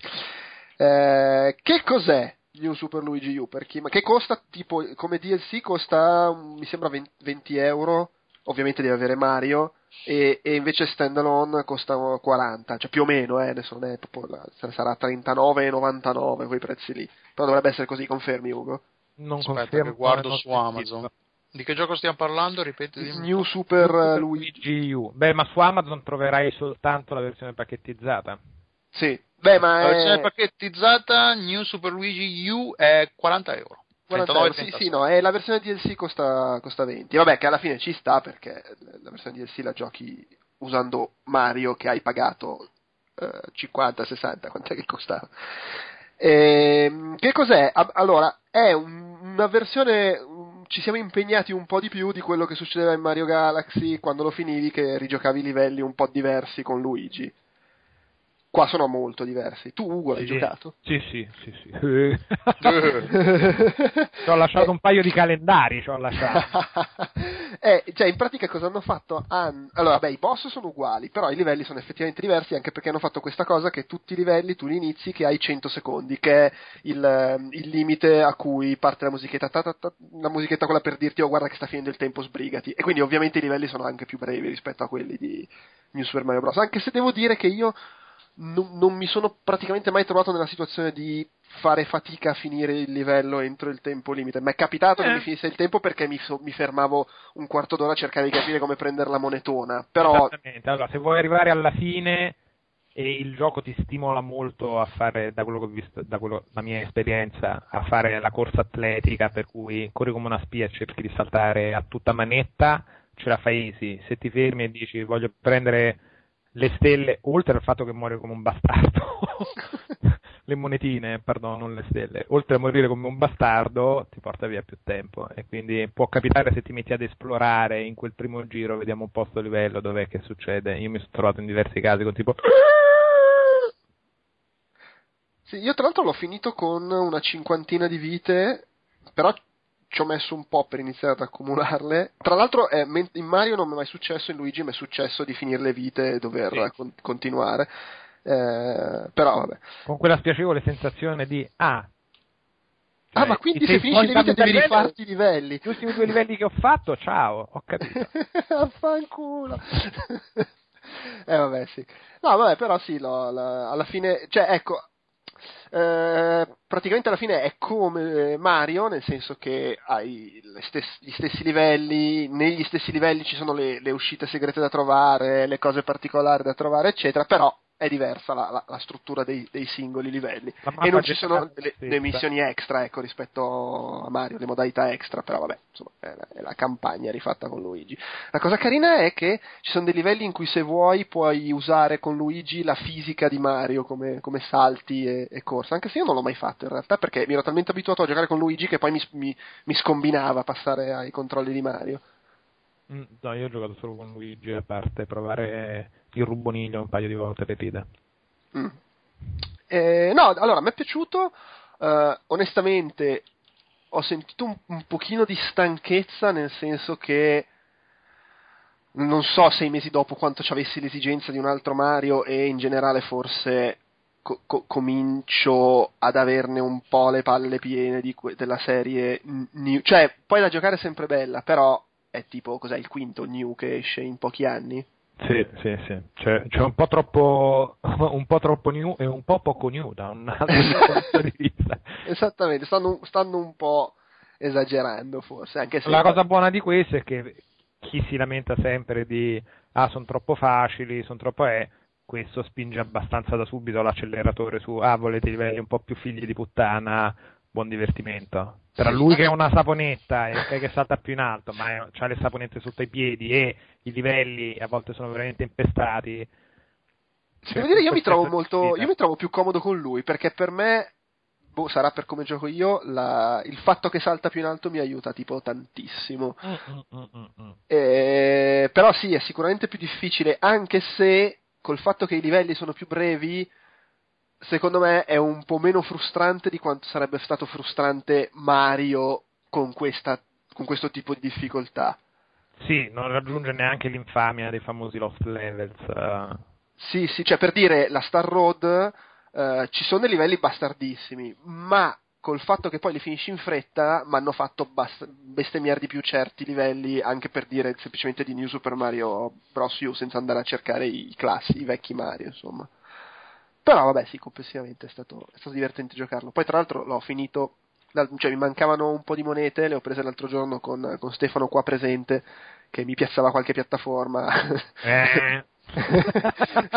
oh, ma sei qua che facciamo? Vabbè, mi manca ancora qualche moneta, vaffanculo, prendiamola così, dai. Eh, sì, peraltro, poi in realtà c'era il livello della Star Road, quello con le fiamme rotanti, che lì. Non, non sì, so. che lì non, cioè, lì sono stato a ammirare la maestria, perché veramente cioè, tipo piegare lo spazio-tempo. Ma è quando tu avevi il gatto. Sì, il gatto esatto. Sì. È quel momento lì. Poi c'erano dei momenti in cui, tipo, io stavo per saltare e lui metteva la piattaforma sopra. eh, eh, lo scherzone pazzo! No, no, era la foga del momento, non era lo scherzone pazzo. Sono così infame. No, ma devo dire che le piatta- mettere le piattaforme, vabbè, la roba che veramente ti fa sentire, vabbè, ok, così, però questo è barare e il e fatto che può spegnere le fiamme. toccando col dito sul, sul gamepad che dici vabbè. Eh, anche, anche, la Kitu che, che, se tappi sopra la Kitu quello si paralizza e tu ci puoi saltare sopra. Sì sì no ecco esatto sì no, allora cioè in linea generale un, c'è un singolo livello che mi sento di dire senza di lui avrebbe bestemmiato molto di più ed è uno della Star Road che devi fartelo tutto sulle nuvole saltando da, da una e lui mi, mi fermava mm. i proprietari delle nuvole e io gli, gli, saltavo sopra e così è un po' più facile. Eh. Ma perché come funziona sta cosa nel multiplayer? Perché il multiplayer c'è il fatto di che puoi giocare in quattro, no? Mm-hmm. C'è il suo personaggio, vabbè, ma in più c'è il fatto che uno può, uh, tu giochi col, col Wiimote usato come pad e l'altro uh, gioca col, col, gamepad. col, gamepad. e invece di controllare un personaggio fa cose toccando sullo schermo, tipo ti crea delle piattaforme, tipo ti blocca il nemico o ti fa... ti spegne le fiamme. Spegne le fiamme, cose del genere. e obiettivamente in certi livelli aiuta abbastanza, ecco. Ok. Eh, vabbè, comunque... A meno che poi non ti arriva il, il gatto, così, all'infamata. Eh. sì, no, vabbè, poi succedono le cose. Le gli, abbiamo fatto il multiplayer con i gatti. Salutiamo comunque, pillola. Comunque bello, dai, ecco. Mh, mm, cioè, alla, alla fine il, il, il, fatto è quello, se non ci si è rotti le palle dei, della serie New, penso meriti anche questo. Se ci si è rotti le palle della serie New, vabbè, se ti si è rotto le palle di sicuro non vuoi il DLC ma non credo di doverlo dire io a qualcuno questo. Un, se un si ha voglia di, di, più new, eh. buono, se non si ha voglia di più new si è rotto le palle, me.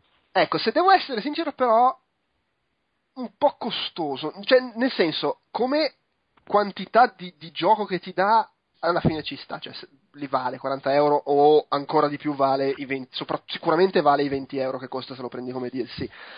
Però è comunque, cioè stai comprando una roba che è, cioè è Mario, è Mario rifatto, sì, livelli diversi, però la, c'è un po' la sensazione di ho speso 20 euro per giocare lo stesso gioco di, di qualche mese fa. Non lo so, è un, è un, po', borderline, secondo me è un po' al limite, soprattutto per il fatto che comunque rimane, mi è rimasta quella sensazione così nel retro del cervelletto. Sì, vabbè, ma Mario Galaxy mi faceva giocare con Luigi senza comprare un altro gioco. Beh, però i livelli qua sono tutti ridisegnati. Cioè, eh, lo so, però Mario Galaxy 2 c'era abbastanza ridisegnato, eh.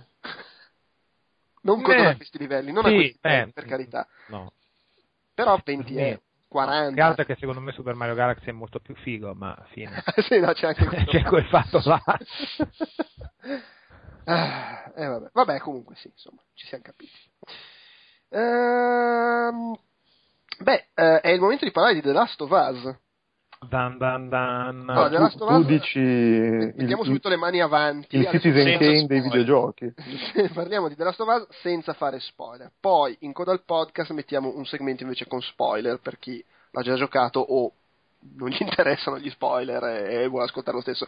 Qui adesso si fa senza spoiler e abbiamo Uh, Stefano, che è quello che è stato insultato per giorni e giorni per avergli messo sette e mezzo, poi sette e mezzo, cioè non è che gli abbia messo quattro. Infatti, sono stato insultato perché ho detto è bello, ma non è così bello. eh, vabbè, dai, su, insomma, su, appunto, su vabbè, Hai anche tu avuto il tuo momento alla Phil Fish, mi sembra di capire. Sì, sì, sì. sì ma molto prima di Phil Fish, però. Eh, vabbè. Beh, molto prima dipende da cosa. Sì, ma molto prima di questo. Quello sono cinque anni che viene brutalizzato. Sì, molto prima di l'ultimo. Eh, sì, nel caso di Felice è un po' una quotidianità, quindi è molto Vabbè, prima dai, rispetto a ieri. Mettiamolo così, io non ho, chiuso il mio, non ho privatizzato il mio account Twitter. E non hai, e non hai smesso di dire basta, metto offline Outcast. Beh, di sicuro Vabbè, non quello non posso. un Fez 2 da cancellare. E, e, e, poi c'è Ugo che invece l'ha giocato e non so così mi è parso di capire l'abbia apprezzato sì, a me è piaciuto molto a me è piaciuto molto. Ma Citizen Kane dei videogiochi o no? ma Citizen Kane dei videogiochi è una definizione che mi fa un po' cagare.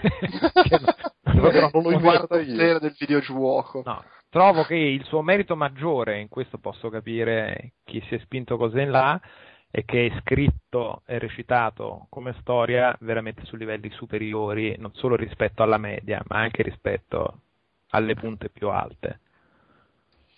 Cioè, sia come struttura di storia che come modo in cui sono interpretati i personaggi, secondo me dalle piste, vabbè, su Heavy Rain forse è facile soprattutto sulla struttura della storia, ma cioè, l'ho trovato molto maturo nella gestione dei personaggi, molto che non è quella roba per essere un videogioco è scritto e interpretato bene. Che Vabbè, quella... ma Heavy Rain era scritto da un, da un da un mentecatto, dai. Le, le, punte più, più, alte tu intendi FIFA? eh, me, me, me, sì, però non è una roba da poco, cioè, a prescindere, cioè, volendo i Walking Dead sono scritti bene, sono gestiti bene a livello narrativo, però qui la qualità proprio dell'interpretazione sia dei personaggi digitali che degli attori, che la maturità della storia raccontata, ma non tanto perché i temi sono forti, ma proprio per come vengono singolarmente trattati e magari su alcuni casi specifici ne parliamo di più nella sezione spoiler, ho molto apprezzato diverse scelte fatte dal team. Una piccola curiosità mia più che altro, l'hai giocato in italiano o in inglese? L'ho giocato un po' in italiano per vedere come era localizzato, ma soprattutto in inglese. Mm. No, perché io ad esempio ho cominciato in italiano, ho sentito che mm, Joel, che non so, avrà 40 anni, 40 anni, sì? E, e c'aveva, c'aveva una voce tipo di 25 in italiano. Ok, no, una, una, roba tremenda, brutta, brutta. Vabbè, io ho appena visto un film con Robert Redford che, che sì, avere 50 anni. Vabbè, diciamo però sì. Che al gioco originale riconosco diciamo, i meriti del team di sviluppo delle persone originali che ci hanno lavorato e poi sulla localizzazione, per quanto non mi sia sembrato localizzato male. No, no, ma localizzato no. Eh, no, no localizzato sì. no, è proprio ehm, cioè una voce sbagliata, secondo me. Oh, e fa parte della localizzazione scegliere le voci. Eh, eh. vabbè, no, capito. Ah, no, assolutamente, sì. Però c'è un discorso tra la scelta degli attori e la qualità eh, ma penso che il budget che a livello di doppia, doppiaggio i, le versioni localizzate, soprattutto quella italiana, non abbiano lo stesso budget e No, no, ma intendiamoci, eh, era anche recitato bene, è che proprio a me la voce mi ha messo, messo vabbè, male. Cioè. Proprio... Sì, sì, comunque no, era no. una cazzata, cioè, non è che... Non è, no, che vabbè, è importante perché immagino che la maggior parte della gente che soprattutto ascolti noi se lo giochi più in italiano che non in inglese. Poi non so, magari abbiamo tutti grandi bilingui che se lo godono in lingua originale. Sì, ma la maggior, la maggior parte della gente si fa molte meno paranoie di noi su queste cose, secondo me. Sì, sì, sì. E soprattutto la maggior parte della gente non ci ascolta. e soprattutto magari un saluto a tutti quelli che non ci ascoltano. Però, scusate, allora, fino adesso, aspetta, a parte, no, allora, prima di inserirmi, tu Stefano sei d'accordo su quello che ha detto fino adesso Ugo o hai Ma già... Eh, su recitato, su recitato sì, Attenzione. No, Attenzione. No, vabbè, Flame. ma ne, ne, neanche su oh, scritto vabbè. no, perché su scritto posso anche essere d'accordo. È che non l'ho trovato, cioè in generale come, come, come cosa non l'ho trovato un cazzo nuovo, cioè derivativo a manetta. E soprattutto più che derivativo a manetta capivo quello che stava per succedere tipo 5 minuti prima che, succede, che dovesse succedere. A me e, e un, casi... un, po mi ha fatto cadere le palle come cosa. A me in alcuni casi uno non è successo, nel senso che su certe cose tipo mi aspettavo altro, invece succede un'altra cosa e sono rimasto... No, io non so se ci ho avuto il più, il più, grande caso di veggenza da, della storia, però... Vabbè, magari eri particolarmente sulle stesse corde di chi l'ha scritto e quindi eh, capito, ragionavate allo stesso modo. Tutto, tutto. oh, cazzo, devo dire. Poi, magari questo mi sembra un argomento da discutere poi nella parte eh, spoiler. Sì. Io sono rimasto però piacevolmente colpito, a prescindere da, dalle svolte, dagli eventuali colpi di scena o meno, qual- dal modo in cui quelle cose venivano raccontate, cioè dalla qualità, dalle scelte di, in questo caso, tutta roba più cinematografica che non ludica e poi approfondiamo un attimo come il gioco eh, anche perché cioè, sei partito in quarta a dire che ti è piaciuto. perché è la cosa che mi è piaciuto di, di più. Perché okay. quella è la roba. Perché, cioè, perdonami, la gente che dice il Citizen Kane del videogioco, alla fine Citizen Kane, cioè il quarto potere, era anche è un film così importante perché linguisticamente a livello cinematografico faceva delle cose molto importanti. Esattamente, cioè se lo applichi al videogioco uno si aspetta che sia un videogioco che fa delle cose particolarmente nuove, innovative, mai viste prima. Ed è per questo che la definizione non mi trovava d'accordo sin dall'inizio. Ma, ma Trovo infatti... che nell'ambito di un gioco con una forte impronta narrativa come questo, che soprattutto non ci racconta come fa Heavy Rain la storia dei bivi per cui hai tante storie diverse possibili, ma ce ne racconta una che è una. E quindi da un punto di vista narrativo è anche molto più facile da controllare, da gestirne il tono, però lo fa con una qualità di scrittura che io ho molto apprezzato, cioè riesco a rinunciare a uno dei grandi poteri del videogioco che è quello della scelta, della possibilità lasciata in mano al giocatore, se però la storia lineare che mi racconti è raccontata bene, in questo caso io l'ho trovata raccontata molto bene e quindi mi lascio guidare e seguo il tunnel, diciamo, il corridoio molto più volentieri rispetto al corridoio raccontato di merda. Ma, eh, sì, no, diciamo che il, raccontata e, e, soprattutto messa in scena sì. è, è, ineccepibile, cioè non, non, sì, può, non, non gli si può dire niente. Beh, lo, cioè, si possono fare diverse critiche sia a questo videogioco che ai precedenti Uncharted, ma sì, no, però voglio dire come, come, come, messo, come, è messo in scena, proprio, proprio come, come, come, aspetto visivo e recitazione, quello che dicevamo prima, e non, cioè, gli si può dire veramente poco. È che proprio la storia a me, cioè, non, a me non ha preso perché ti dico, oh, trovavo, capivo tutto prima che succedesse eh, però sì, cioè, il profilo tecnico, narrativo, cioè, come, come l'hanno messo in scena eh, non gli si può dire niente. Comunque, scusate, per chiudere il capitolo Citizen Kane, ci terrei a sottolineare che questa cosa di uh, The Last of Us è il quarto potere del videogioco viene anche dalla recensione di Empire, che è che è stata la prima recensione a uscire del gioco, tra l'altro. Però adesso io non vorrei dire che Empire è una rivista di cinema che ha sempre la, la, doppietta di pagine sui videogiochi. Non vorrei dire che fanno le marchette perché non lo so, ma fanno le recensioni di videogiochi. Però, cioè, è una rivista di cinema. Adesso eviterei di dare tutto questo peso alla recensione di un videogioco fatto da rivista di cinema. Beh, perché... ah, no, ma, no, vabbè, ma, no, questa, ma non, non dico tu, però è veramente su internet ho visto da tutte le parti. Oh, come il Citizen Kane del videogioco? Ho oh, capito, la recensione eh, di di fa- Empire. di era... Empire ha dato tipo 4 stelle ad Aliens Colonia Marine, se non ricordo, ma c'è. come Game Republic. Eh, ah, no, un po' di meno. Ma... cioè, nel senso, Empire è, è, è, come la recensione di un videogioco su, che ne so, su uh, il Daily, cioè su quotidiano, non è che deve Soprattutto è molto più comprensibile, a prescindere da eventuali sospetti o meno, che ci sia un paragone cinematografico su una rivista di cinema rispetto a quella di videogiochi, che ci sia un approccio più vicino a quel tipo. Sì, oltretutto dice, è il quarto potere dei videogiochi, ce l'ho davanti adesso, senza farsi poi la sega mentale che stavamo facendo noi prima, dice, dice semplicemente il quarto potere dei videogiochi nel senso di un capolavoro a cui guarderemo indietro per decenni. Vabbè, ho capito, allora è anche 50.000 altri film. Vabbè, ma sì, ma era, cioè, la, la, battuta stava che in quei giorni lì si diceva sta cosa manetta, perché sì, c'è sì, questa sì, recensione ma... qua e poi, poi, la fonte si è persa nel, nel eh, ma mi pare folle che abbia, abbia, ottenuto questa importanza, ma ripeto, non solo da parte tua, in generale nell'internet, la recensione di Empire. Eh, allora, quella della Gazzetta, non lo so. la, la, prima recensione fa sempre... Eh, sì, sì, ma è come, è come c'è la gente con la bava alla bocca. Come i film di Macio Capatonda che c'era scritto una storia incredibile, quattro ruote. Dal premio Oscar Luigi Scalfaro. Eh, vabbè, e invece da giocare com'è questo bellissimo film? Noioso! no, allora ha un ritmo suo.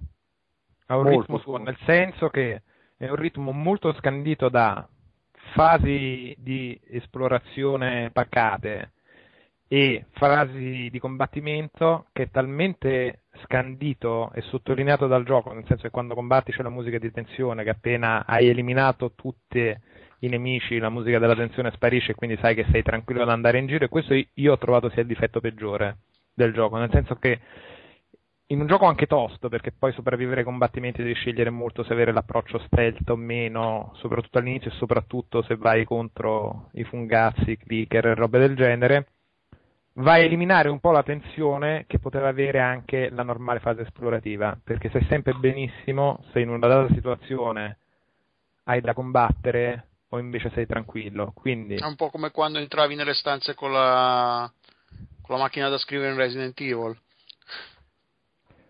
Lo ricordate? Sì, sì, però lì è una singola stanza. però lì è una singola stanza, sì.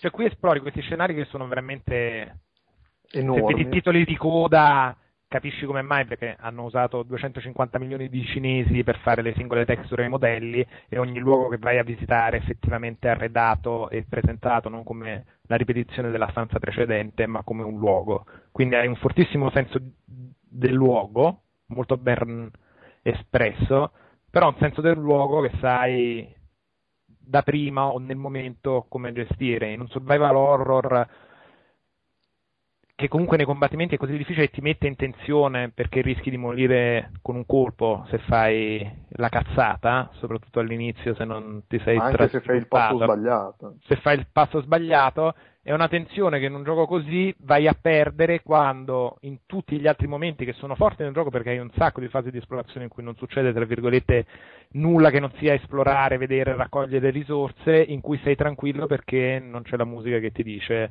occhio che qui ci sono creature ostili che siano umani o meno. E quindi un senso di tensione, un survival horror, se me lo vai a levare così, secondo me, un po' vai a inficiare quello che vuoi creare, perché è una tensione che ti viene comunicata chiaramente quando la devi avere e che invece vivi cioè un mondo a, scat- a sezioni di gioco a-, a scatola chiusa in cui qua esplori o qui ammazzi e quando hai ammazzato finisce la musichina, esplori tranquillo e vai in giro. Eh, eh, eh, pe, pe, pe, adesso apro tutti i cassetti. Con tutto, con tutto che la, l'accompagnamento sonoro è molto... È magistrale. È ottimo, sì, sì. pur essendo una chitarrina pizzicata. Sì, è... sì, sì, sì, sì. Tutto l'aspetto visivo e sonoro del gioco è veramente... Il Citizen. Ma è, è, il, è veramente sia molto ben raccontato il mondo che i suoi personaggi che le atmosfere.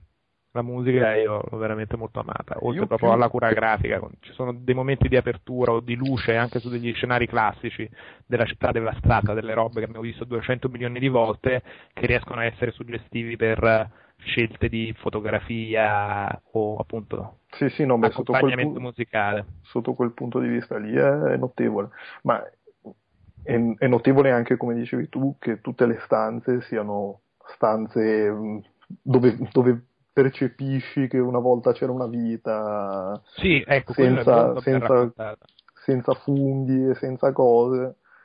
Però un, cioè, una cosa che a me ha dato più fastidio della cosa dell'accompagnamento sonoro, che sì, effettivamente la, la, la senti, ma la puoi anche non sentire volendo, è, è, che tu arrivi in questi posti che sono enormi, sono bellissimi, ma puoi eh, interagire solo con le robe che, che si illuminano, che è una tristezza epocale.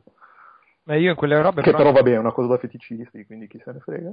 Eh, ma io e... la capisco perché in un mondo così dettagliato poi diventa realmente impossibile capire con cosa in... puoi interagire e cosa no. Diventa difficilissimo comunicare, cioè questo oggetto qua da raccogliere in questa miriade sì, sì, no, di no, no, oggetti modellati.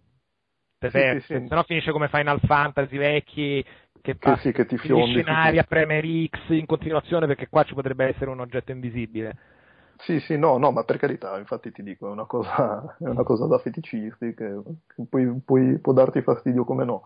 E, vabbè, quello e il fatto che poi sostanzialmente le stanze, ok, sono enormi e ti danno un, abbastanza um, eh, opportunità diverse quando sei lì che combatti contro l'umano, contro il clicker, contro lo zombie, però cazzo è un corridoio, cioè ha un punto A e un punto B e per quanto è grosso è comunque un corridoio, cioè non ti puoi perdere, non c'è una seconda uscita diversa, non, cioè è un, è un, po' un peccato, no, non, eh, tanto, come, non tanto come, come mancanza come... degli approcci, no? Come scusa?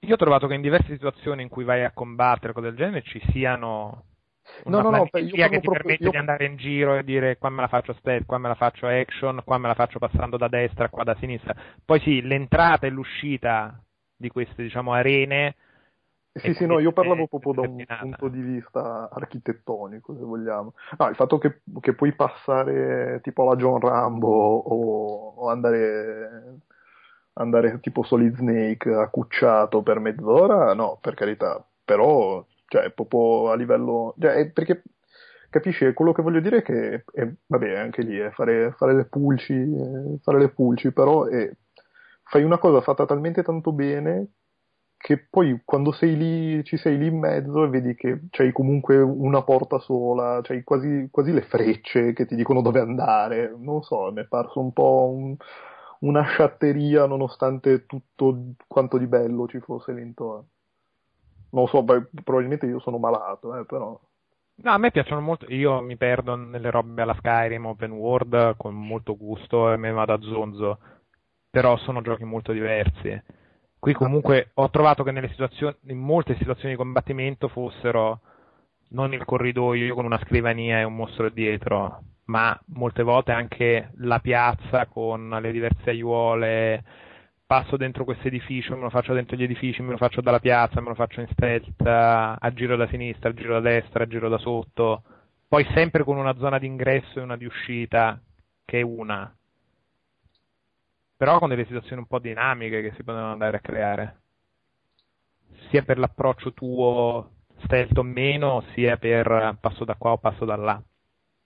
Penso che ne so, senza fare spoiler di storia, quando prendi il fucile da cecchino e lei se la gestisce e tu vai sotto, puoi mm. entrare dentro i negozi, fartela dentro sì, la piazza, fartela dai piani di sopra e passare sulle passerelle. Sì, però la, lì è già una di quelle zone in cui, in cui sei costretto a fare fuori tutti, perché se no non vai avanti.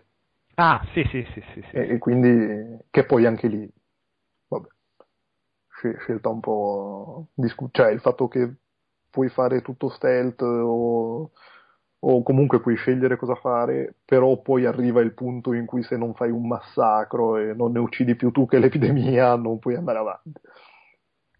Sì, beh, anche lì puoi dirtela se me la faccio acquattato, cioè li uccido, cioè non puoi, in alcune sezioni puoi proprio aggirare i nemici e ciao, in altre sei costretto ad affrontarli, però puoi decidere se appaio col canne mosse, bam ah, bam bam, vi spalmo sul muro oppure uno a uno ti attiro, ti tiro il mattone, ti strangolo, uso i coltellini.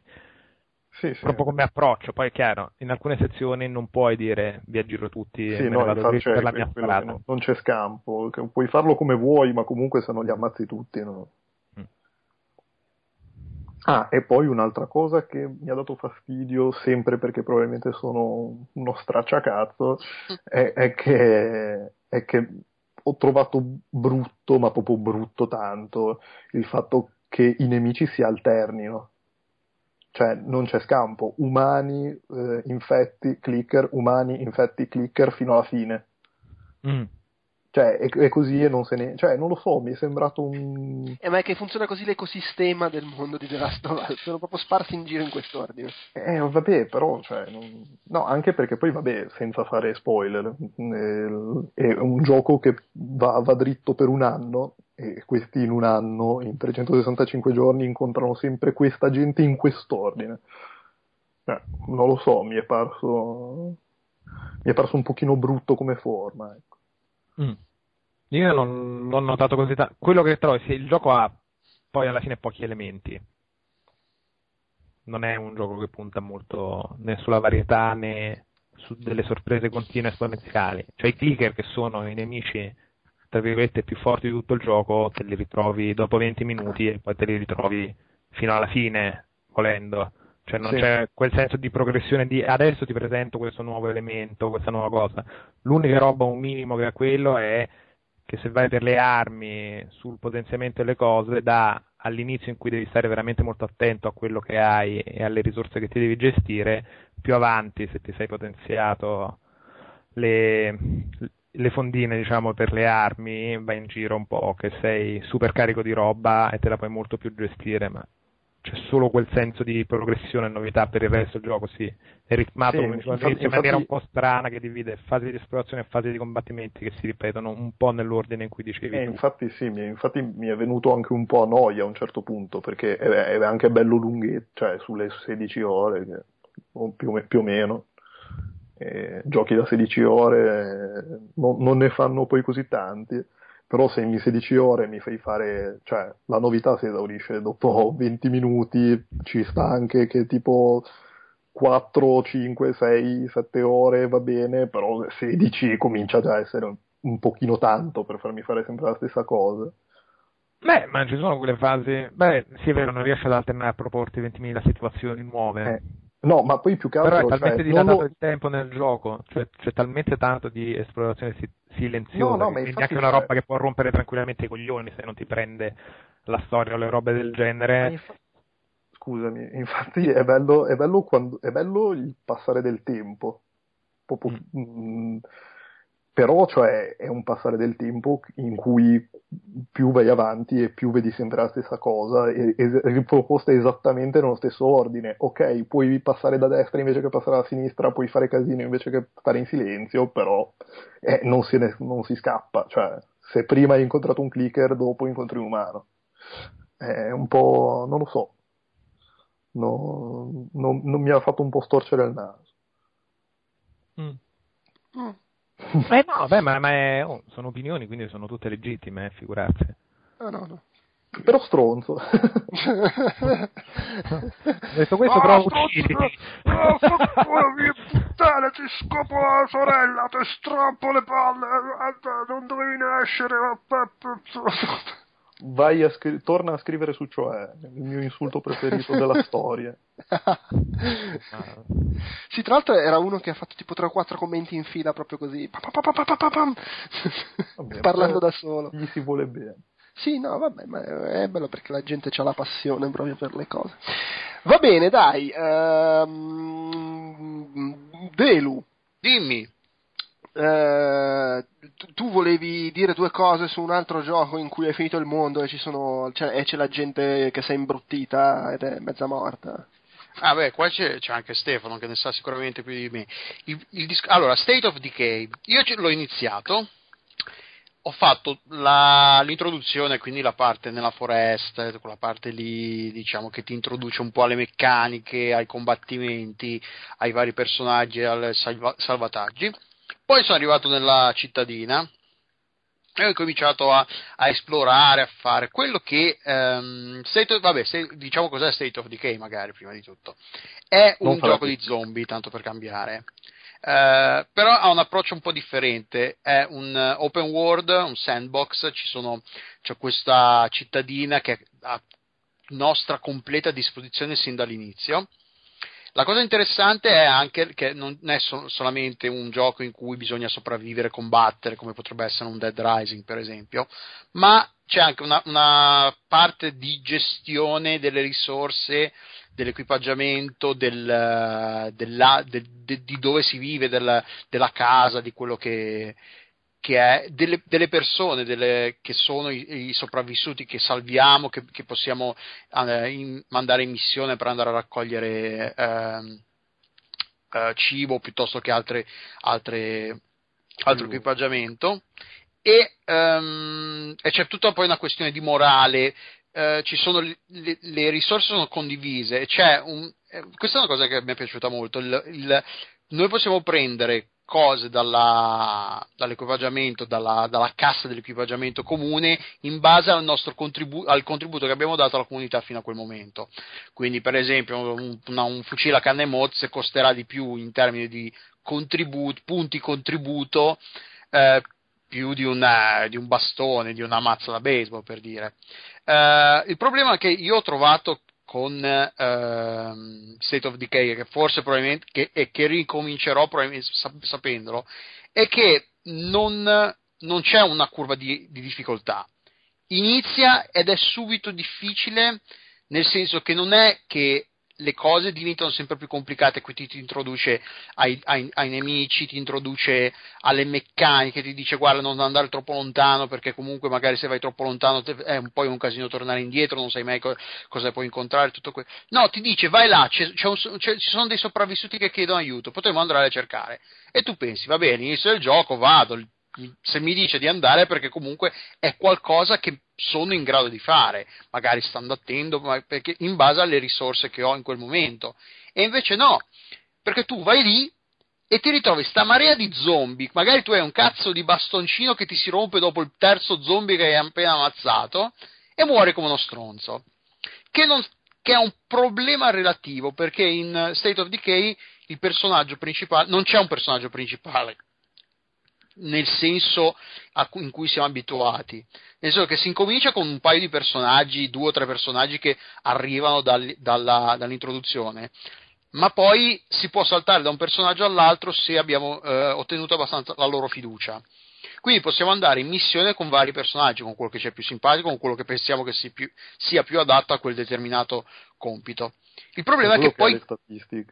O quello che ha le statistiche più alte, perché poi si sale di livello, si guadagna livelli nel combattimento e tutte queste cose qua. E poi Il problema è. Ogni, scusami, ogni personaggio sì, ha una sua, un suo vezzo, tipo c'è il cuoco, c'è l'ex militare, c'è eh, che cacchio ne so, quello che gestisce, che gestiva le risorse umane, eh, cioè tutti i personaggi hanno un background mm, che ovviamente precede l'apocalisse zombie e che mh, mm, gli dà un ruolo specifico nella parte gestionale. E quindi che ne so l'ex marine sarà quello che sarà bene mettere sulla di vedetta per difendere il, casa tua poi quello che cucina ti dà il boost delle statistiche eh, eccetera, eccetera.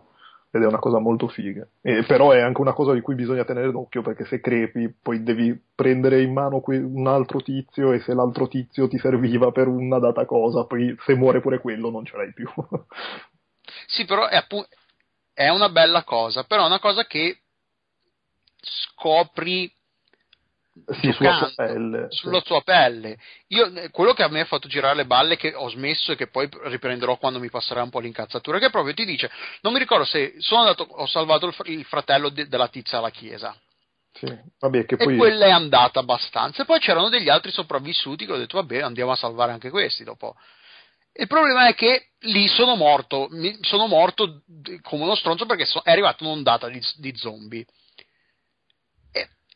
le mecca- cioè, non ti spiega come le cose, ti mette di fronte a situazioni che va bene da un punto di vista di come dire simulativo della, della apocalisse zombie. zombie ci sta perché ovviamente nessuno ti spiega che puoi morire come uno stronzo andando a salvare della gente però in un gioco ti aspetti che il gioco fissi delle regole e poi le rispetti non so se mi spiego sì, sì. no più che altro sì ti aspetti che insomma, che, gio- che, che, che sia, sia, un po' a modino ecco. che sia modino e che sia educato nel senso che non, non faccia i colpi bassi perché questi secondo me sono colpi bassi nel senso che ti mettono in una situazione in cui ti fa credere di essere in grado di cavartela, invece... quando invece no, non, è chiaramente una cosa che non sei in grado di fare. Però, però cioè, non lo so, io l'ho apprezzato perché... A me ha fatto girare i coglioni, perché se, cioè, eh, sono una... quelle cose che mi danno fastidio de, nel game design, nel senso che sono quelle cose che dici perché devi, devi farmi un,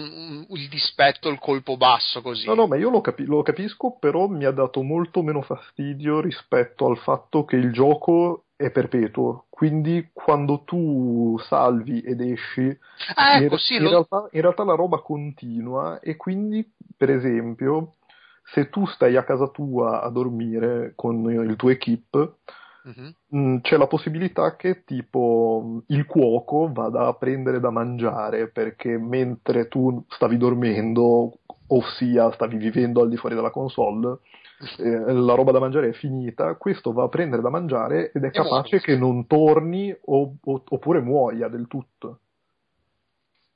E quindi tu quando torni eh, riapri il salvataggio e vedi che il cuoco un, non c'è più. È un po' come un gioco di Facebook di quelli che eh, cioè insomma quei, quei, giochi online dove tu che lasci su i personaggi che intanto vanno a fare robe, missioni mentre tu non ci sei. Esatto, eh, sì, più o meno sì. le rose. Più o meno eh. però, però, il fatto è che torni e non trovi quello che ti serve, ti incazzi e, e, e non puoi, cioè, e poi, ok, puoi anche girare tutta la mappa a cercarlo, ma immagina che sbattone epocale. Cioè. Ma può essere anche morto? Sì, sì, sì, nettamente. Però se è morto te lo dice quantomeno. Eh, o se sì. no può essere che lui sia in giro a cercare cibo e quindi se vai in giro lo, lo ritrovi. Lo trovi e lo, e lo, porti a casa e quando lo porti a casa davanti al cancello c'è uno zombie, lo ammazza e tu bestemmi perché hai fatto un casino per salvarlo, come è successo a me. Vabbè, però lì è parte del mec, cioè nel senso... Ma eh. no, no, ma perché lì, cioè, è bello, però è stronzo.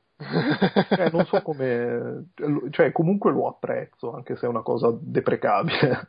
sì, più che altro il, il, il, problema immagino sia che c'è molto il rischio che magari sei un po' corto di uomini e ti muore proprio quello che ti serve e poi rimani, non dico bloccato, ma quasi. Eh sì.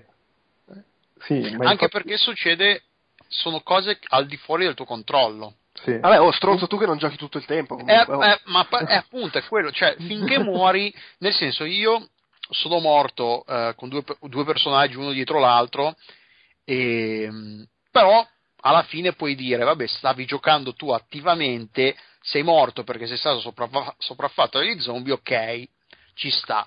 Però se nel momento in cui io sm- adesso è tipo dieci giorni che non gioco a State of Decay. Se adesso torno e mi trovo a casa invasa dagli zombie mi girano i coglioni perché comunque cioè vabbè ma non ci sono ferie nell'Apocalisse zombie. Eh, che, che te credi? Qua non è che te decidi che te fai il pennicone e, e tutto Cosa fai riviera eh. pensa che io ho smesso di giocarci a giugno.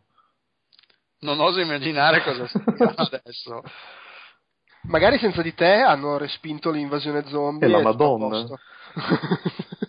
Ma quindi tecnicamente il gioco non finisce mai, se tu puoi continuare, non c'è, c'è una fine. Eh sì, c'è una fine, ma è una fine così, pur parler. Perché sì, ci sono delle missioni che sono quelle... Ecco, poi c'è, c'è, c'è, anche questa differenziazione tra le missioni che saltano fuori così. Mm, sì, le missioni della storia, tra virgolette. Le missioni... E, non ti, e, anche, e poi non ti spiega neanche che sono missioni che vanno e vengono. Lo capisci ovviamente, lo capisci dopo due o tre che ti spariscono, sì. che, perché tipo, le, i sopravvissuti non, sono, non, sopravvivono per sempre ovviamente, eh Beh, perché c'è, c'è, l'idea che saranno sopravvissuti proprio, prima o poi può darsi anche che gli zombie li, li, li vadano lì e, e se li mangino. Sì, Quindi eh, secondo, cioè, ha tanti meccanismi, alcuni molto belli, alcuni molto, fatti molto bene, però non te li spiega e ti rilascia. No, dimmi, dimmi.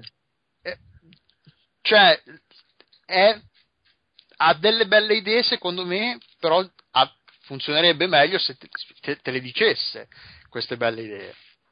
Te le, eh, te le spiegasse perché, in modo che tu possa approfittarne e godertele davvero. No, perché alcune cose ho l'impressione che tu ci sbatta dentro la faccia Ah, e dici, ah, ma qui funziona così. Cioè, boh, adesso cioè, mi ricordo che mentre ci giocavo avevo, scoprivo, ah, ah, questo funziona così, e perché non me l'ha detto? Poteva darmi cioè, una cagata, eh, dirmi, ah, guarda, guarda, eh, boh, se, cioè, a me è piaciuto a prescindere, ma questa cosa l'ho trovata un po' il suo fascino nel senso che mi sarebbe piaciuto comunque, però questa cosa gli dava quel quid che ah, mi ricordo un po' quelli che dicevano che, Resident Evil era figo perché potevi, non, non, potevi muoverti come una persona normale, il primo, quando avevi personaggi che giravano con una, una, una una scopa nel culo che ti dovevi girare di 360 gradi su te stesso immobile, eh ma è survival horror e fa così, più, simula più la difficoltà. No, un cazzo, quello è, è incompetenza nel, nel, design del, del, con, eh, vabbè, ma lì,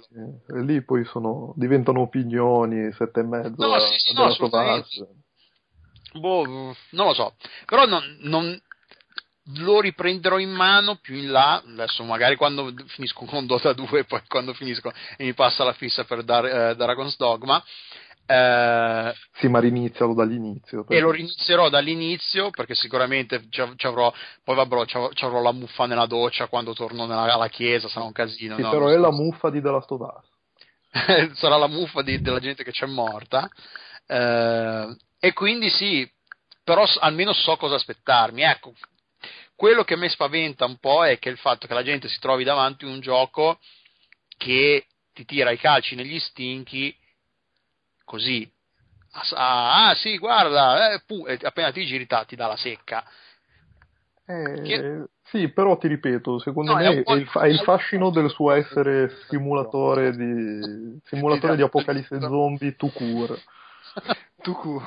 Eh, ciao Cotone, tra l'altro. Non ho capito bene quali possano essere i paralleli reali, però è anche un po' il fascino che era quello di Dark Souls, cioè con sistemi che non ti vengono così spiegati, cioè molte cose le impari ti ve- Non ti vengono spiegati, ti vengono infilati. Esatto. Inseriti. Il concetto è quello. Cioè La terza che... volta che entra, forse. Sì, sì, no, il concetto è quello.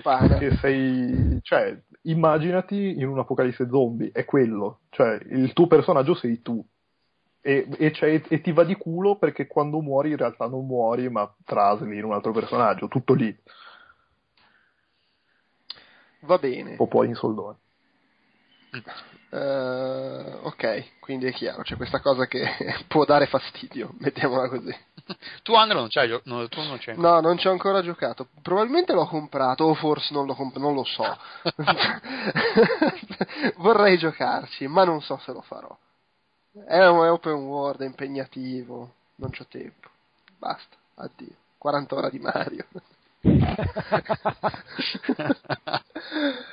non c'ho Ma... tempo, 40 ore di Mario, è proprio un meme. sì, sì, no, eh, vabbè, che poi cioè, sono 40 ore in 6 mesi comunque, non è che... So 40 ore, è inutile girarci. Ho capito, ma in 6 mesi, cioè, 40 ore le fai in un giorno. Grazie alla mitica macchina del dottor Jinx sempre. esattamente, esattamente. Va bene, abbiamo concluso con Ci sta piacendoci. Racconti dall'ospizio. Di già? No, volevo parlare ancora un po' di Dota 2. Ma vaffanculo.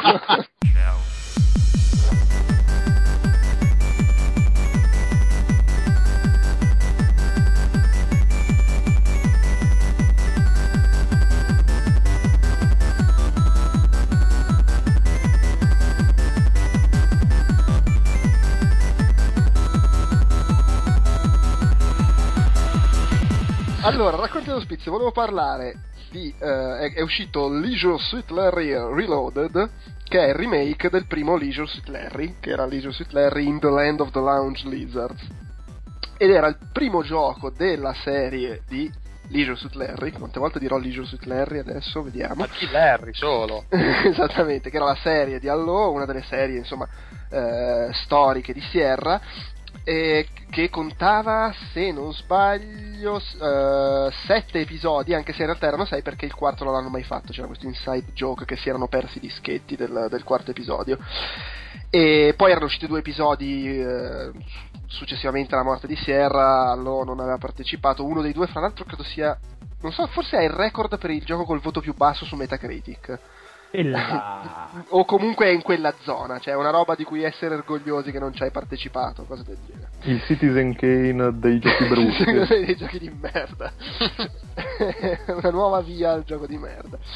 E, ehm, il, il, primo Larry è un gioco de, diciamo metà anni 80 circa che eh, praticamente era stato com- commissionato ad Allo di fare un seguito di Soft Porn Adventure che è un'avventura testuale dal tema credo abbastanza chiaro visto il titolo. E mh, che oltretutto in copertina di sto gioco c'erano quattro donne che, in uh, vasca idromassaggio una delle quali era Roberta Williams che era la, la capa quella, quella di King's Quest così e niente, vabbè, allora ha detto: Sì, vabbè, io lo faccio, lo, lo, lo, faccio, lo riprendo in mano sto gioco su Sporn, però la butto sul ridere perché veramente non ce la faccio a prendere seriamente una cosa del genere. E quindi poi è venuta fuori questa avventura grafica da molto, molto comicità anni 80, un po' alla Porkis, sbracata, volgarotta, anche maschilista per carità, però insomma, che la butta molto sul ridere, divertente, eccetera. Era un gioco molto piccolo eh, dal secondo in poi sono diventati un po' più ambiziosi, tante ambientazioni, eccetera. L- il primo Larry è ambientato in, in, una città con dunque c'è il bar, la discoteca, l- il drugstore, la chiesetta e l'albergo, se non sbaglio. Beh, l'albergo ha, ha più stanze, però insomma sono cinque ambientazioni, quindi piccolino. E, e, in effetti è un gioco abbastanza breve. E per dare il tono no, dell'avventura, è un gioco in cui tu controlli questo sfigato che si atteggia da, da grande Latin lover e il fine ultimo dell'avventura è trovare una che gliela dia. sostanzialmente, cioè tu nel corso del gioco puoi fare sesso con una prostituta pagandola, tra l'altro rischi la vita perché se non ti metti il preservativo muori per malattia infettiva e, ehm, però il punto è trovare una che gliela dia vo- volontariamente senza prendere soldi e nel corso del gioco ci provi con diverse donne e alla fine trovi quella che ci sta. Questa è la, la, la trama. Si parlava prima di, del Citizen Kane, della narrativa videoludica, non era sicuramente l'Injust Larry.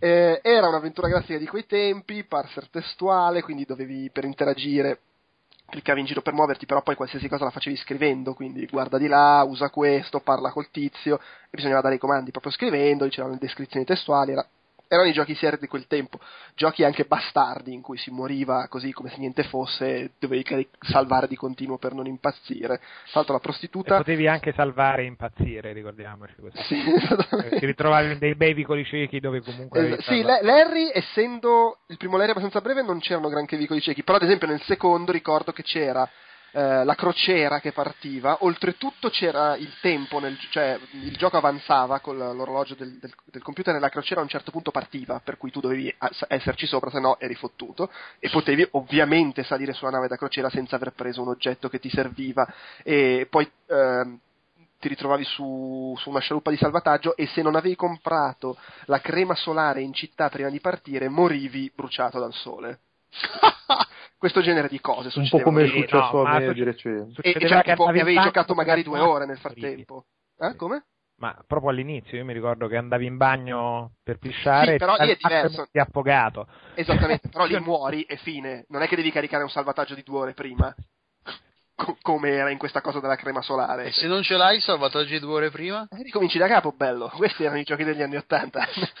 Eh, ma del resto era la stessa mentalità con cui si facevano tutti. Cioè, i, i giochi negli anni Ottanta. È bizzarra sta cosa perché negli anni Ottanta c'era tut- la maggior parte dei videogiochi da casa erano fatti con la stessa mentalità dei giochi da sala, perché si facevano così i giochi, e quindi la mentalità era ti devo spaccare il culo perché mi devi dare altre monete. Non ti Anche... devi divertire. Esattamente, solo che non aveva senso, perché voglio dire, a casa te ne ho già dati i soldi, che cazzo vuoi?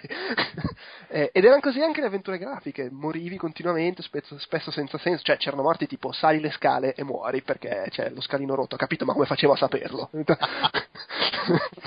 e vabbè. Così è la vita. Eh, eh. Eh, e quindi Larry era così. Ehm, però vabbè, era divertente, era molto carino, poi insomma era comunque una cosa particolare. All'epoca questo genere di, comici- di comicità forse non è diffusissima e in generale i giochi commedie non è che siano poi così diffusi anche oggi, a voler ben vedere. Ehm, di quel gioco che alle, ecco, magari, ecco, c'è da dire una cosa, all'epoca secondo me era molto divertente, magari la sua comicità è un po' invecchiata maluccio su alcune cose, alcune cose fanno ancora ridere, altre un po' meno. Di quel gioco era già uscito un primo remake a inizio anni 90 perché a un certo punto la per Sierra... amica, me lo ricordo. Sì, eh, sì. perché la Sierra si era messa a fare le avventure grafiche, cioè eh, dopo il successo Lucas, allora si era detto vabbè facciamo anche noi l'interfaccia solo punta e clicca. Eh, e c'è stato un momento in cui hanno cominciato a convertire il- i primi episodi delle loro varie serie con la nuova interfaccia punta e clicca e con la grafica in VGA, quindi più bella. E l'avevano fatto anche con Larry. Ed era identico, era lo stesso identico gioco, chiaramente con interfaccia diversa e con piccoli cambiamenti tipo il costo di qualche oggetto, robe del genere. Fra l'altro io mi ricordo che cioè, l'interfaccia dei giochi della Sierra era eh, avevi i comandi invece che sotto come nei giochi Lucas sopra oppure potevi eh, Facciamo gli originali. eh, oppure cliccando il tasto destro potevi ruotare il, il puntatore, insomma che diventava manina, piede, poi nel caso di Larry c'era la, la lampo per toglierti i vestiti, la lingua per leccare, robe del genere. E, e mi ricordo che nella recensione, se non sbaglio, The Games Machine di Gabriel Knight dicevano: Ah, l'interfaccia fa cagare, non come nei giochi Lucas. Ma è la stessa cosa. Stanno sopra invece che sotto i comandi, non capisco. Vabbè. Eh, già che parliamo male, dico, eh, chi è che l'ha scritto la recensione? Eh, non mi ricordo. Ah, Sì. So- Eh, No, ma cioè, proprio la recensione quelli che diceva- dovevano scrivere su cioè quando c'era una rivista forte. Eh, può essere, perché lui si accaniva sul fatto del ruotare, cioè far, far girare i comandi premendo il tasto destro. Ho capito, ma potevi muovere il puntatore in alto ed era come muoverlo in basso, cioè. Vabbè. Magari non se ne è mai accorto che c'era qualcosa Può sopra. essere. No, allora, l'unica cosa un po' macchinosa era il fatto che per camminare in giro, cioè, soprattutto è macchinosa per gli standard attuali, c'è il comando del piede, quindi per spostarti devi selezionare il comando del piede, mentre insomma adesso direi che siamo abbastanza abituati che col tasto sinistro clicchi e lui va. Eh, c'è questa cosa qua. Vabbè. Ora, se si vogliono giocare i Larry vecchi, su Good Games a 9 dollari c'è la raccolta completa. Ci sono Larry da 1 a 6, c'è il remake di Larry 1 e c'è perfino Soft Porn Adventure, il gioco, l'avventura testuale originale, eccetera. Per cui insomma è, un bel pacchettino. Chiaramente sono i giochi vecchi. E poi a parte c'è Leisure Suit Larry Love for Sale, che è il settimo episodio, a 5,99 dollari, quindi insomma con eh, 16 dollari scarsi si può avere tutta la serie. Perché adesso è uscito l'Isle Suit Larry Reloaded, appunto, che è il remake curato dallo stesso Allo e da un- una serie di persone con cui lavorava in Sierra, quindi la gente vera che faceva quei giochi. Hanno recuperato i diritti che erano finiti in mano a Codemaster, perché Sierra è andata a mignotte. E Non cap- con Larry. no. Ma poi diciamo una cosa un attimo, è un bel pacchettino e una box quote fantastica per le rilasser. Effettivamente sì. No, poi adesso è un bel pacchettino anche perché i giochi dopo il primo sono anche un po'. Sì, invecchiati, ma invecchiati un po' meglio di questo che obiettivamente era proprio piccolino. Eh, hanno fatto questo remake di Justice League Reloaded, appunto, che è proprio un remake del primo episodio, curato da loro. Eh, hanno fatto la campagna su Kickstarter per tirare sui fondi, ce l'hanno fatta. E l'idea sarebbe: se questo ha successo, vorremmo andare avanti, fare remake anche dei successivi e magari vai a sapere, eh, riprendiamo in mano il progetto perché quando si era chiuso lo stavano preparando insomma, il, il nu- il nuovo gioco della serie. Fare- Io mi sa che quello a cui ho giocato era il Magna Cum Laude. Che è uno di quelli bruttissimi. Magna cum laude. I due apocrifi che nella finzione hanno fatto che è tipo, se non sbaglio, il nipote di Larry. I due è, apocrifi. è fatto da altra gente. Sì. Perché c'era il secondo, era quello della crociera, il terzo, poi eh, faceva delle storie allucinanti. Vabbè, comunque. ehm, e hanno fatto questo remake, che è un remake.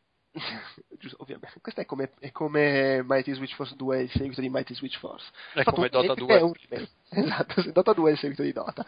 Eh, cosa hanno fatto? La- dal punto di vista grafico hanno fatto, è tutto di- disegnato, cartunesco, con animazioni molto, eh, molto semplici, che però fanno, cioè, sono divertenti come sono fatte, e lo stile è bello perché eh, è caricaturale, però tutto sommato è fedele a quello che era lo stile dei, dei vecchi giochi, quindi non, non tradisce come, come certi altri remake recenti di avventure grafiche che non menzionerò. Quelli e... di Telltale? no, ho detto che non li menziono. no. e dal punto di vista visivo quindi è fatto molto bene, molto carino. Dal punto di vista sonoro pure è spettacolare perché ha un doppiaggio fantastico, le voci fanno ammazzare da ridere, in particolare hanno fatto una cosa carina che c'è il narratore che eh, praticamente il narratore recupera un po' quello che era lo spirito, se vogliamo, letterario delle vecchie avventure Sierra, appunto col parser testuale, perché tutte quelle descrizioni lì le legge il narratore. Oltretutto sono descrizioni divertenti perché prende per il culo Larry, ci interagisce, Larry gli risponde, cose del genere. E quindi è divertente. E in più sono belle le musiche. Eh, l'hanno fatto fare ad Austin Wintory, che è quello di Journey, quello, insomma, è uno dei nomi di grido della musica dei videogiochi recente, e che ha recuperato il tema che aveva fatto all'epoca, quando lanci il gioco parte la musichetta tipo speaker del computer all'epoca e poi si trasforma nella musica orchestrale, ci sono musiche molto belle, insomma è proprio fatto bene.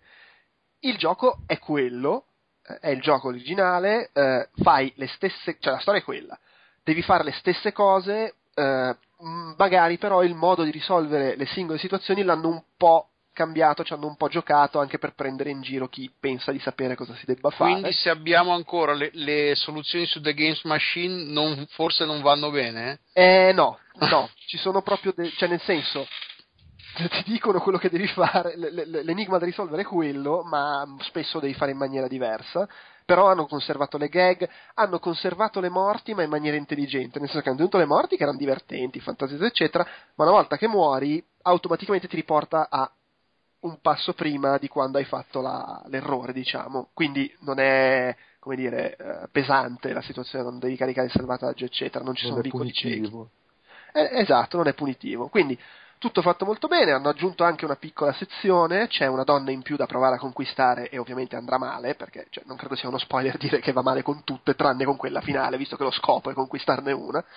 Eh, quindi, fatto benissimo, il problema è che il gioco è quello, quindi se sei un fan della serie a cui interessa l'idea di giocare il remake di Little Sweet Larry fatto da Low, quindi fatto bene, eccetera, assolutamente, cioè lo, lo, lo, consiglio, io mi sono divertito molto, anche perché ricordo bene il gioco originale, eccetera, e quindi eh, ci sta. Però eh, come avventura grafica che esce oggi, obiettivamente non è, non è un granché, perché? Perché l'umorismo alla fine è quello, è, secondo me è un pochino invecchiato male, perché comunque è un gioco breve, anche se l'hanno un pochino allungato, e, insomma, per tutti i motivi prevedibili.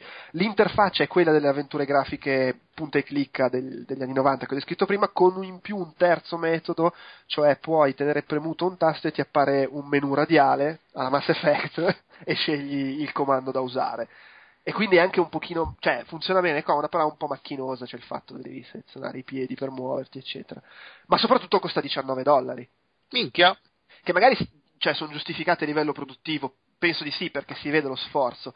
Poi il doppiaggio, dicevi. Eh sì, però sono 19 dollari, e ripeto, tra la serie su GOG, ok, sono i giochi vecchi, questo è il remake, però insomma è chiaro che per essere un gioco che ha i suoi limiti possono anche essere considerati tanti 19 dollari 99 poi ripeto secondo me se sei il fan cioè se sei totalmente nel target per questo progetto a parte il fatto che probabilmente hai dato i soldi su Kickstarter ma se ne sei nel target e non li hai dati secondo me se li può meritare quei 19 dollari. Se appena appena esci un pelo dal target non, mm. non, so, non mi sento di conseg- consigliarlo. A, a... Costasse di meno lo consiglierei, perché alla fine secondo me se entri nello spirito da, da commedia un po' truce anni 80, umorismo maschilista è proprio stupido, è divertente. Però ecco, non è, non è un giocone. Mi spiace, spero che comunque eh, venda il minimo indispensabile perché invece dei giochi successivi secondo me ce ne sono di, di, più riusciti e mi piacerebbe vedere i remake ecco. è un po' il, il Citizen Cats dei videogiochi Citizen sto cazzo è un po' il Citizen Kane del porno no non del porno no del boh, non lo so de, de, dei giochi porno. Tra l'altro, già che siamo nella, nella, sezione racconti dall'ospizio, io me la ricordo, io me li ricordo quando uscivano le, le, io non ho mai giocato al Leisure Suit Larry su PC o su Amiga al tempo avevo ero sempre indietro di una generazione di macchine, quindi non ero mai su quella giusta quando usciva sta roba. E, però leggevo le, recensio- le recensioni, le soluzioni, uscivano le soluzioni su Zappo, cosa leggevo al tempo? Zappo probabilmente, e io mi immaginavo, vabbè, cosa avrò avuto? 12-13 anni, figo, mi immaginavo ste cose porno, ste cose, oh madonna i giochi, eh, chissà che figata, poi vabbè niente. No, vabbè, vabbè oddio, sì, c'era, c'era molto vedo non vedo, così. Eh, beh, a parte che l'R1 e 2 avevano una grafica cioè, obiettivamente impresentabile, era, era proprio molto non vedo. e anche terzo... se facevano vedere non capivi comunque. Eh, da, dal terzo dal, e soprattutto dal quarto, che poi il passaggio da VGA la grafica migliora un po', cioè, ma infatti dal terzo cominciava ad esserci il quiz all'inizio per vedere di che età avevi, che, oltretutto con domande che però erano molto legate alla cultura americana, per cui eh, cioè, anche se avevi l'età giusta era facile che non, non sapessi rispondere. Io mi ricordo ho passato giorni a ricaricare l'R3 per rispondere a tutte le perché le domande erano a risposta multipla, no? Per cui io le provavo tutte finché non beccavo quelle giuste. fatto... e segnavi quelle giuste. Sì, ma, ma, ma, nel senso, anche al di là del, del prurito di vedere la roba, era anche un fatto di ma vaffanculo, io voglio vederlo intero sto gioco. eh, eh, vabbè, era, era La, l'era del pre-internet non bastava andare su, su, in rete e cercare le risposte eh, giuste. Es- esattamente, esatt- già giocavo col dizionario di fianco, ma dovevo giocare pure con l'enciclopedia per rispondere al quiz. Ma pensa se la tua educazione sessuale nasce dalle Lass. Oh ragazzi, questo vai a scuola il giorno dopo ho scoperto i capezzoli sono quadrati. ma fra l'altro le, io ho sempre eh, l'aneddoto che andai da per gioco dopo aver giocato le, perché il primo che ho giocato è l'R2 e gli indicai l'R2 sullo scaffale e dissi vorrei un gioco tipo questo intendendo un'avventura grafica che non sapevo si chiamava un'avventura grafica vorrei un gioco tipo questo e il tipo mi tira fuori uno strip poker. No una roba con gli enigmi con le cose. Sì, tra l'altro sì, era, un, era, era, un, era un ragazzino. A zozzarello bravo così mi piace. Eh vabbè, vabbè, comunque bello, sono tanti bei ricordi con l'Harry, eh, quello della crociera, le, le, le, il, vabbè. Una volta durante un episodio ho tirato fuori da, dalla scatola del 6 il foglio con gli odori che puzzava ho di fuoco. paura. Una cosa abbastanza disgustosa. Ho tirato fuori e mi sono un po' spaventato. Va bene, basta. Eh, faccio anche un brevissimo giochi da 4 soldi che non, continuano ad avere una sigla perché abbiamo la gente pigra. Eh, giochi da 4 soldi segnalo Commander Video, che trovate all'indirizzo www.commandervideo.com, che è un gioco fatto... la news wow. Esattamente, è un gioco fatto da quelli di Beat Trip, eh, ed è il loro primo Endless Runner, perché i due Beat Trip Runner in realtà non sono endless, hanno i livelli e una fine. Questo è un gioco eh, in cui di quelli lì, insomma, gli Endless Run, corri finché non schiatti, eh, con la grafica che è, lo stile è quello dei livelli bonus retro di Beat Runner 2, quindi grafica un po' alla Master System, effetti sonori da console 8 bit, e vai, vai corri, salti, tiri calci, ciao, è una versione semplificata dei comandi di Beat, di Beat Runner. Io lo trovo un pochino scomodo perché, essendo un Endless Runner, non hai le frecce per muoverti, ovviamente perché si muove da solo, e quindi hai i comandi sulle frecce e tipo sinistra è il calcio, destra è la para, non lo so, non mi viene. Cioè, a me istintivamente sì. sinistra è per andare a sinistra, non è per tirare un calcio. Che sei Cazzo. tutto strano. mi, mi, mi, mi, indispone, però è carino, divertente, è gratis, sta lì. Eh, è sul browser. Ecco, sono eh, morto, cazzo. Ecco, vedi, è un browser game. Ah, ecco, segnalo una cosa che dice sul sito ed è che è verissima. Sconsigliano di giocarci con Google Chrome perché c'è input lag. Ecco, appunto, sono morto, ecco perché sono morto! consigliano di usare Internet Explorer o Safari. Non so come vada con Firefox. O... No, con Firefox funziona. Sì, ma funziona con Chrome, però effettivamente cioè, l'avevo notato, prima di leggere questa cosa avevo notato che c'era dell'input lag. No, no, ma non c'è, con Firefox funziona perfettamente. Okay. Vabbè, comunque, fa, fa, fateci un giro che è sempre divertente bestemmiare di fronte eh, alla grafica 8 bit. Va bene, salterai l'angolo della posta e direi che potete salutare. Ciao a Ciao. Si chiude qui anche questo episodio di Outcast Magazine, io vi ricordo come sempre www.outcast.it, il nostro sito ufficiale dove trovate tutto il resto della nostra produzione audio, video e per iscritto, e podcast.outcast.it se volete scriverci delle email. Eh, tipicamente quella mail si usa anche per partecipare ai nostri contest, ma adesso è in atto un contest dedicato ad Outcast Sound Shower, a cui si può partecipare scrivendo ad outcastsoundshower.gmail.com, potete mandare la vostra ipotetica playlist per un episodio di Outcast Sound Shower, il nostro podcast musicale, eh, magari una selezione di pochi pezzi con anche delle motivazioni. Se verrete selezionati, i vostri pezzi saranno utilizzati per un episodio speciale che verrà realizzato a settembre e eh, volendo potrete anche partecipare in collegamento via Skype o se abitate a Milano e dintorni o passate da quelle parti presentandovi a casa di Fabio e non lo so accoltellandolo così a tradimento. Il termine ultimo per mandare le vostre scalette è il primo di settembre. Se volete e non vi basta la gloria potete anche chiedere uno fra i seguenti giochi Steam, eh, Solar 2, Crayon Physics Deluxe, Awesome Nauts, Hotline Miami e The Arrester oppure anche un codice valido per 30 giorni di PlayStation Plus. Quindi insomma partecipate, mi sembra una cosa carina. Eh, per quanto riguarda i prossimi appuntamenti con Outcast in podcast, probabilmente realizzeremo a breve un chiacchiere borderline e poi insomma fra poco ci saranno GDC Europe e Gamescom, quindi sicuramente faremo un Outcast reportage dedicato alle due fiere tedesche e poi chissà quali altre cose abbiamo in mente direi che è tutto. Vi lascio al segmento conclusivo in cui eh, Ugo e Stefano chiacchierano di The Last of Us, eh, concedendosi eh, parecchi spoiler. Sono una ventina di minuti, scarsa, non l'ho ascoltato quindi non so di cosa parlino, ma insomma, spoiler a manetta, do per, do per scontato. Ascoltate a vostro rischio e pericolo. Ciao e grazie.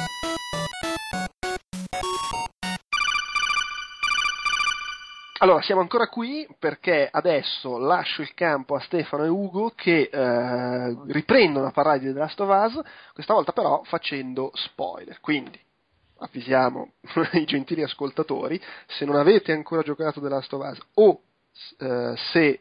Se non avete finito, sì, insomma, se, se, non avete giocato, non l'avete finito, o anche se non l'avete giocato ma non ve ne frega niente, niente volete sentire gli spoiler, eh, smettete di ascoltare e, e, basta, fine. Se invece l'avete giocato, eh, vabbè, avete capito, adesso ci fanno gli spoiler. Io mi assento perché non l'ho ancora giocato, sa Dio se lo giocherò mai. Prego, procedete. Ma sì, Giopino, giocalo però, eh. Cioè, ti giochi eh? tutti i giochi degli zombie, delle robe, questo te lo devi giocare. Eh, lo so, ma io. Ma non è che non ci voglio giocare, è che deve capitare. E non avendolo ancora comprato è anche un po' difficile che capiti, però deve succedere questa vabbè, cosa. Eh, poi lo trovi a poco e magari capita più facile. Eh, sì, vabbè, vabbè, devo farti l'elenco dei giochi che ho comprato perché li ho trovati a poco e non ho ancora giocato. Eh, ma è che secondo me per le cose che ti, ti, ti ma no, piacciono e temi, secondo me c'ha scritto il suo nome sopra un po'. Ma devo, no, devo, ma farti, è... devo farti l'elenco dei giochi che ci hanno scritto il mio nome sopra e non li ho ancora giocati. ecco. no, vabbè, ma più... comunque, cioè, qua dovete parlare del gioco, mica di me. è che più, che più che comprare il gioco hai bisogno della stanza del, dello spirito del tempo di Delu che modifica il tempo. Sì, no, poi questa cosa che mi hai detto che dura 16 ore già mi ha fatto passare la voglia. Eh, Va bene, ragazzi, vi saluto, parlate del gioco, ciao. Allora, eccoci qua. Ecco. La, la, da, da, cosa vogliamo partire? Dalla fine o vogliamo par- parlare di... Ma anzi no, partiamo un attimo dall'inizio, facciamo le robe sensate. Giusto. Pur sapendo sin dall'inizio se uno ha seguito un minimo gioco, che i protagonisti sono loro due, sì. io ho trovato già la scena iniziale ah, è bellissimo, è bellissimo, molto forte, certo. a parte come messa in scena del mondo e di quello che sta succedendo, ma n- proprio nella loro abilità che dicevo io prima di tratteggiare i personaggi e di raccontarli, già la figlia, sì, sì, no, che poi alla fine è presente per pochissimo, è un personaggio molto riuscito e molto apprezzato, cioè riesce comunque a essere una botta emotiva anche se lì, come dici giustamente te, è, è scontato che, che crei certo malamente. Non ce la possa fare perché poi sappiamo che il gioco è lui e un'altra. Eh sì, sì, sì, no, ma è, infatti è... ma, ma, quello è piaciuto parecchio anche a me.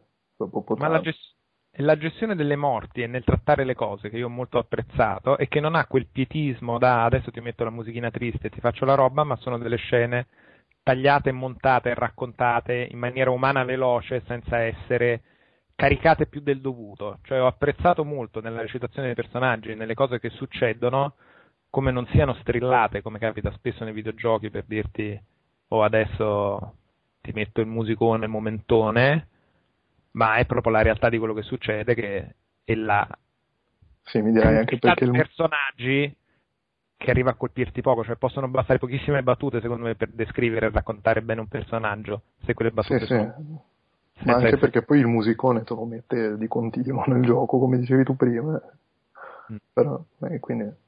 No, sì, però eh, quel pezzo lì è stato veramente pregno, però, cioè, se ti devo dire la verità, è stato l'unico che ho detto, ah, wow, mi hanno, mi hanno cioè, pur che l'ho capito, figata. Io ho molto apprezzato, pur anche là, immaginando che non sarebbero sopravvissuti, magari le storie sarebbero separati, il momento in cui si incontrano tutti i personaggi. Ho trovato la cosa che mi ha sorpreso del gioco è che immaginavo molto forte, com'è molto forte il rapporto tra loro due.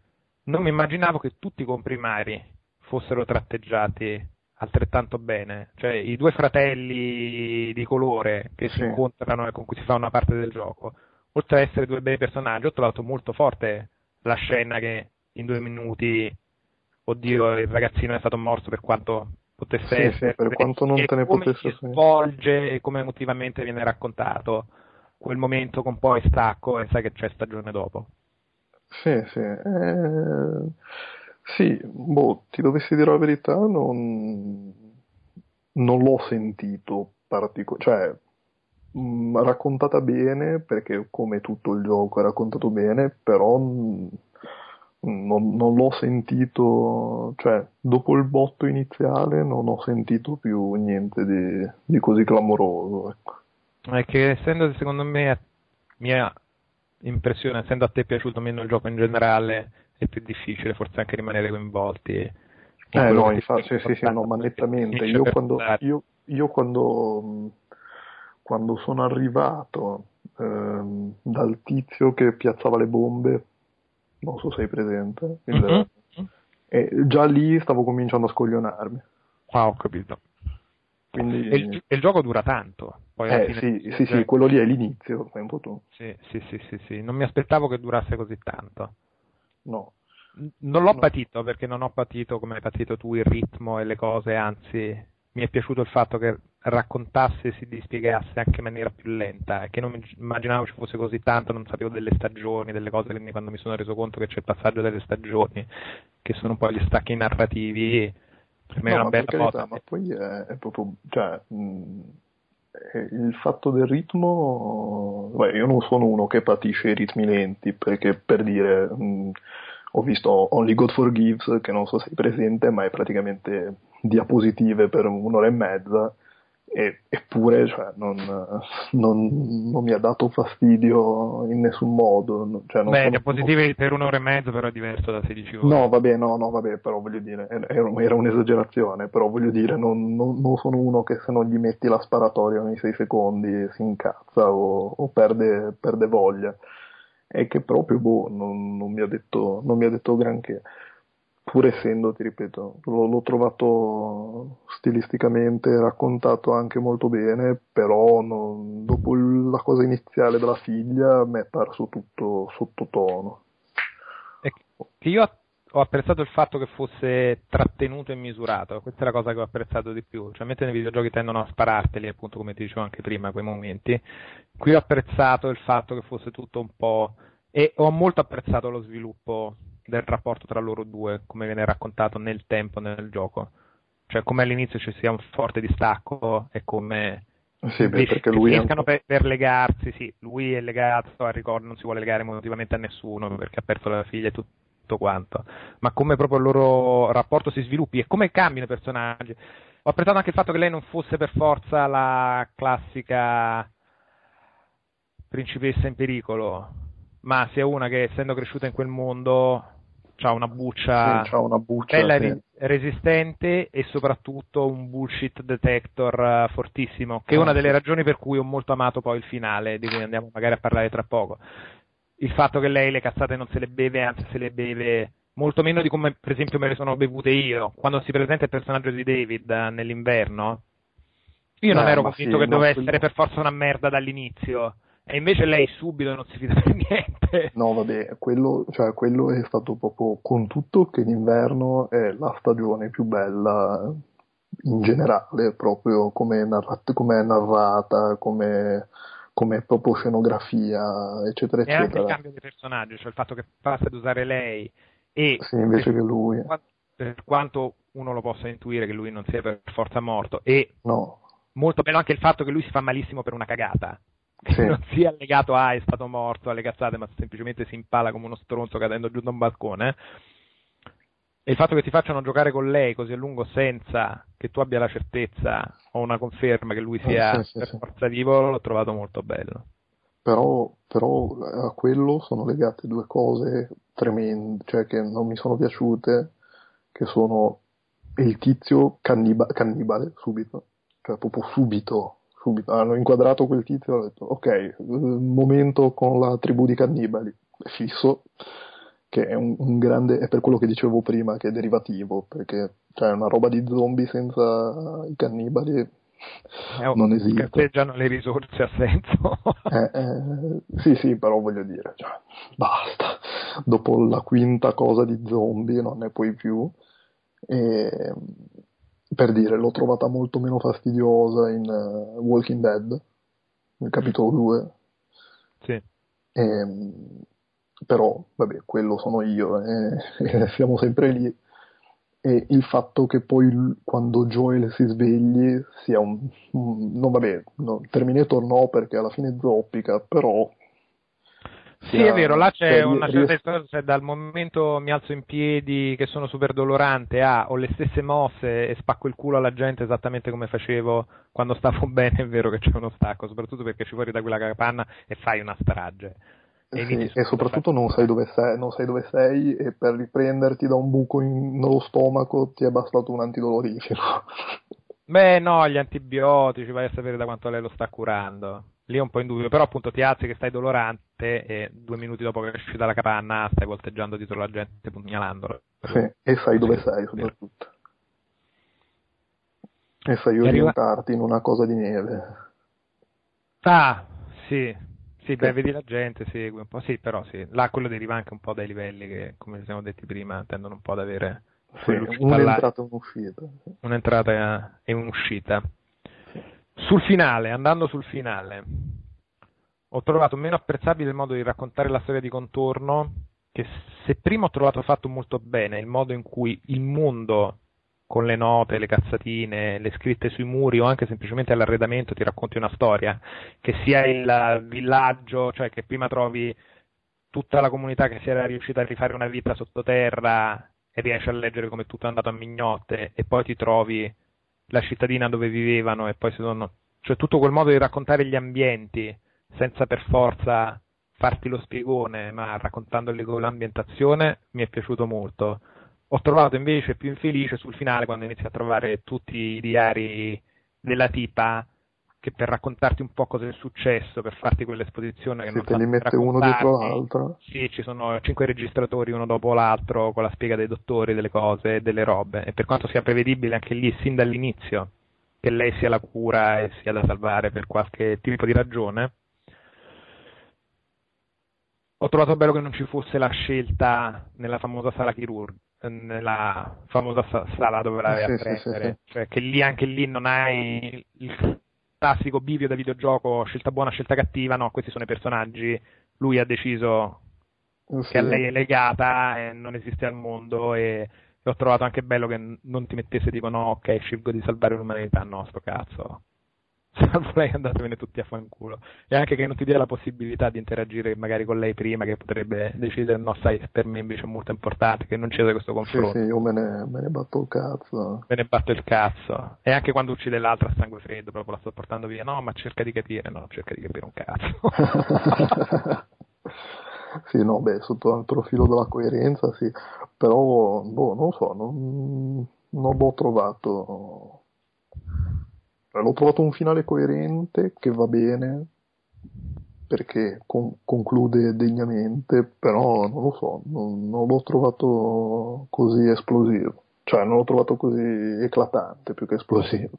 A me è piaciuta molto anche proprio la battuta finale, il momento in cui lei appunto ah, sì, sì, sì, lei il bandone e là per tornare al discorso di prima, lei che le cazzate le, le ha sempre intese benissimo che là intuisce che lui sta raccontando una cazzata ma ci sta perché alla fine gli vuole bene va bene ok è così sì, sì, sì. che glielo chiede lui comunque dice no no tranquillo è proprio andato come ti raccontavo eh, sì. è no. curioso come abbia un happy ending che pur volendo stoni col tipo di ambientazione pur non avendolo perché poi alla fine happy ending insomma ha condannato quella possibilità, non solo l'ha condannata, ma oltretutto è andato magari ad uccidere uno dei pochi neurochirurgi, cioè sì, non ha sì. semplicemente privato della possibilità di operare lei, ha proprio fatto un massacro. Sì, sì, sì, ha proprio estirpato la speranza alla radice. Sì. Eh, vabbè, vabbè, ma ci sta. Però sì, non, non lo so, non sono, non sono rimasto convinto.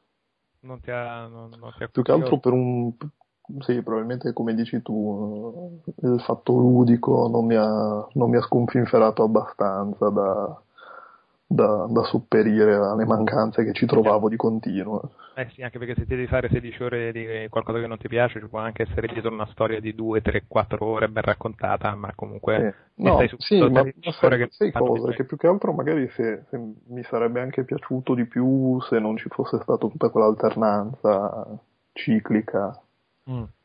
Mm, sì, non lo so, l'ho trovato, ti dico, pur non, non dandomi fastidio il fatto del ritmo, mm, mi ha dato fastidio quel ritmo posto mm. così. Strutturalmente didascalico, insomma. Sì, esatto, esatto. La struttura, la struttura più che il ritmo mi ha dato fastidio. Perché poi ti dico, il ritmo ci sta, cioè, le fasi, le fasi, le cazzine, se vogliamo chiamarle così, mi sono, mi sono piaciute tutte praticamente e, e in generale l'ho trovato coerente e, e valido, però non, ti dico, da qui a una cosa che cambia l'universo, no, cioè, non, non, non, l'ho trovato così game changing come, come l'hanno trovato tantissimi. Mm. No, io strutturalmente non l'ho trovato minimamente game changing, però ho apprezzato la voglia di raccontare una storia uno con una visione molto chiara e quindi questa storia qua e poi proprio il modo in cui viene raccontata, quindi è più a livello narrativo di ambientazione, di contorno e di voglia di raccontare quel mondo che mi è piaciuto molto. Poi a livello sì. di gioco ho trovato perché... che si lasciasse giocare, a me non ha infastidito né annoiato, però non è che sono rimasto dicendo ah, ah, ah questo no, è il vero modo di fare il survival horror che assolutamente ha sconvolto un genere e l'ha ridefinito. No, no, no. assolutamente. No, però sì, come... No, ma infatti lo, lo dicevo, l'ho sempre detto anche io, cioè a livello, a livello di valori produttivi come musica, ambientazione, come ti fa sentire mentre esplori, cioè, una roba, quello sì, quello è veramente il suo pregio maggiore, perché è proprio, ti fa sentire, ti fa sentire come se fossi lì e ti fa sentire come se fossi lì come non ha mai fatto nessuno, credo, prima di lui. Però proprio, non lo so, a livello ludico, poco. Eh, boh. Vabbè, però sono stronzo io. Eh no, vabbè, a me dispiace personalmente semplicemente perché sono più contento se eh beh, sì, se, se, a qualcuno piace qualcosa rispetto ah beh, certo. ti sei fatto 16 ore che ti sono piaciute a me. Eh, sì, sì. Eh, vabbè, però, però di base vorrei che più giochi fossero scritti e recitati e trattenuti da ah, ma no, ma quello, quello, no, ma veramente quello là, lì ho trovato che riuscisse a spaccare a essere un po' una pietra perché ce ne sono sì, sì. così faccio veramente molta fatica a trovarli no, cioè, al massimo ti... riesco a pensare a qualcosa di completamente diverso come stile di narrazione che è Journey ma mm, sì. tutta un'altra cosa. No, no, ma sì, ma ti dico, come, come, valori produttivi, intendendo proprio tutto quello che non sia videogioco, è, è, è pazzesco, cioè, veramente pazzesco. Però sì, ti dico, non, a, livello, a livello di tutto quello che non è orpelli, me. Non abbiamo parlato minimamente del multiplayer, ma questo ma chi se ne frega. È esattamente l'indice di quanto sia accessorio. Sono invece interessato proprio perché mi è piaciuta così tanto la storia e il mondo a vedere cosa faranno con i DLC per il gioco in singolo. Ah, eh sì, eh, però non, non, non saprei dire. Eh, ecco. no, neanche eh, considera, considera, che comunque il multiplayer è talmente tanto accessorio che gli sviluppatori hanno sempre detto che non ce l'avrebbero messo. quindi sei un po' tu. Ah, quello di Uncharted era simpatico, questo veramente non, non ci ho messo mano. Quello no. degli ultimi Uncharted a caccia al tesoro si lasciava giocare, non era niente che ti portasse via la passione dei mesi, ma secondo me... No, vabbè, no, no, vabbè ma leggo di gente, vabbè, leggo di gente a cui probabilmente è piaciuto il gioco, quindi, però è piaciuto, quindi dategli un'occhiata.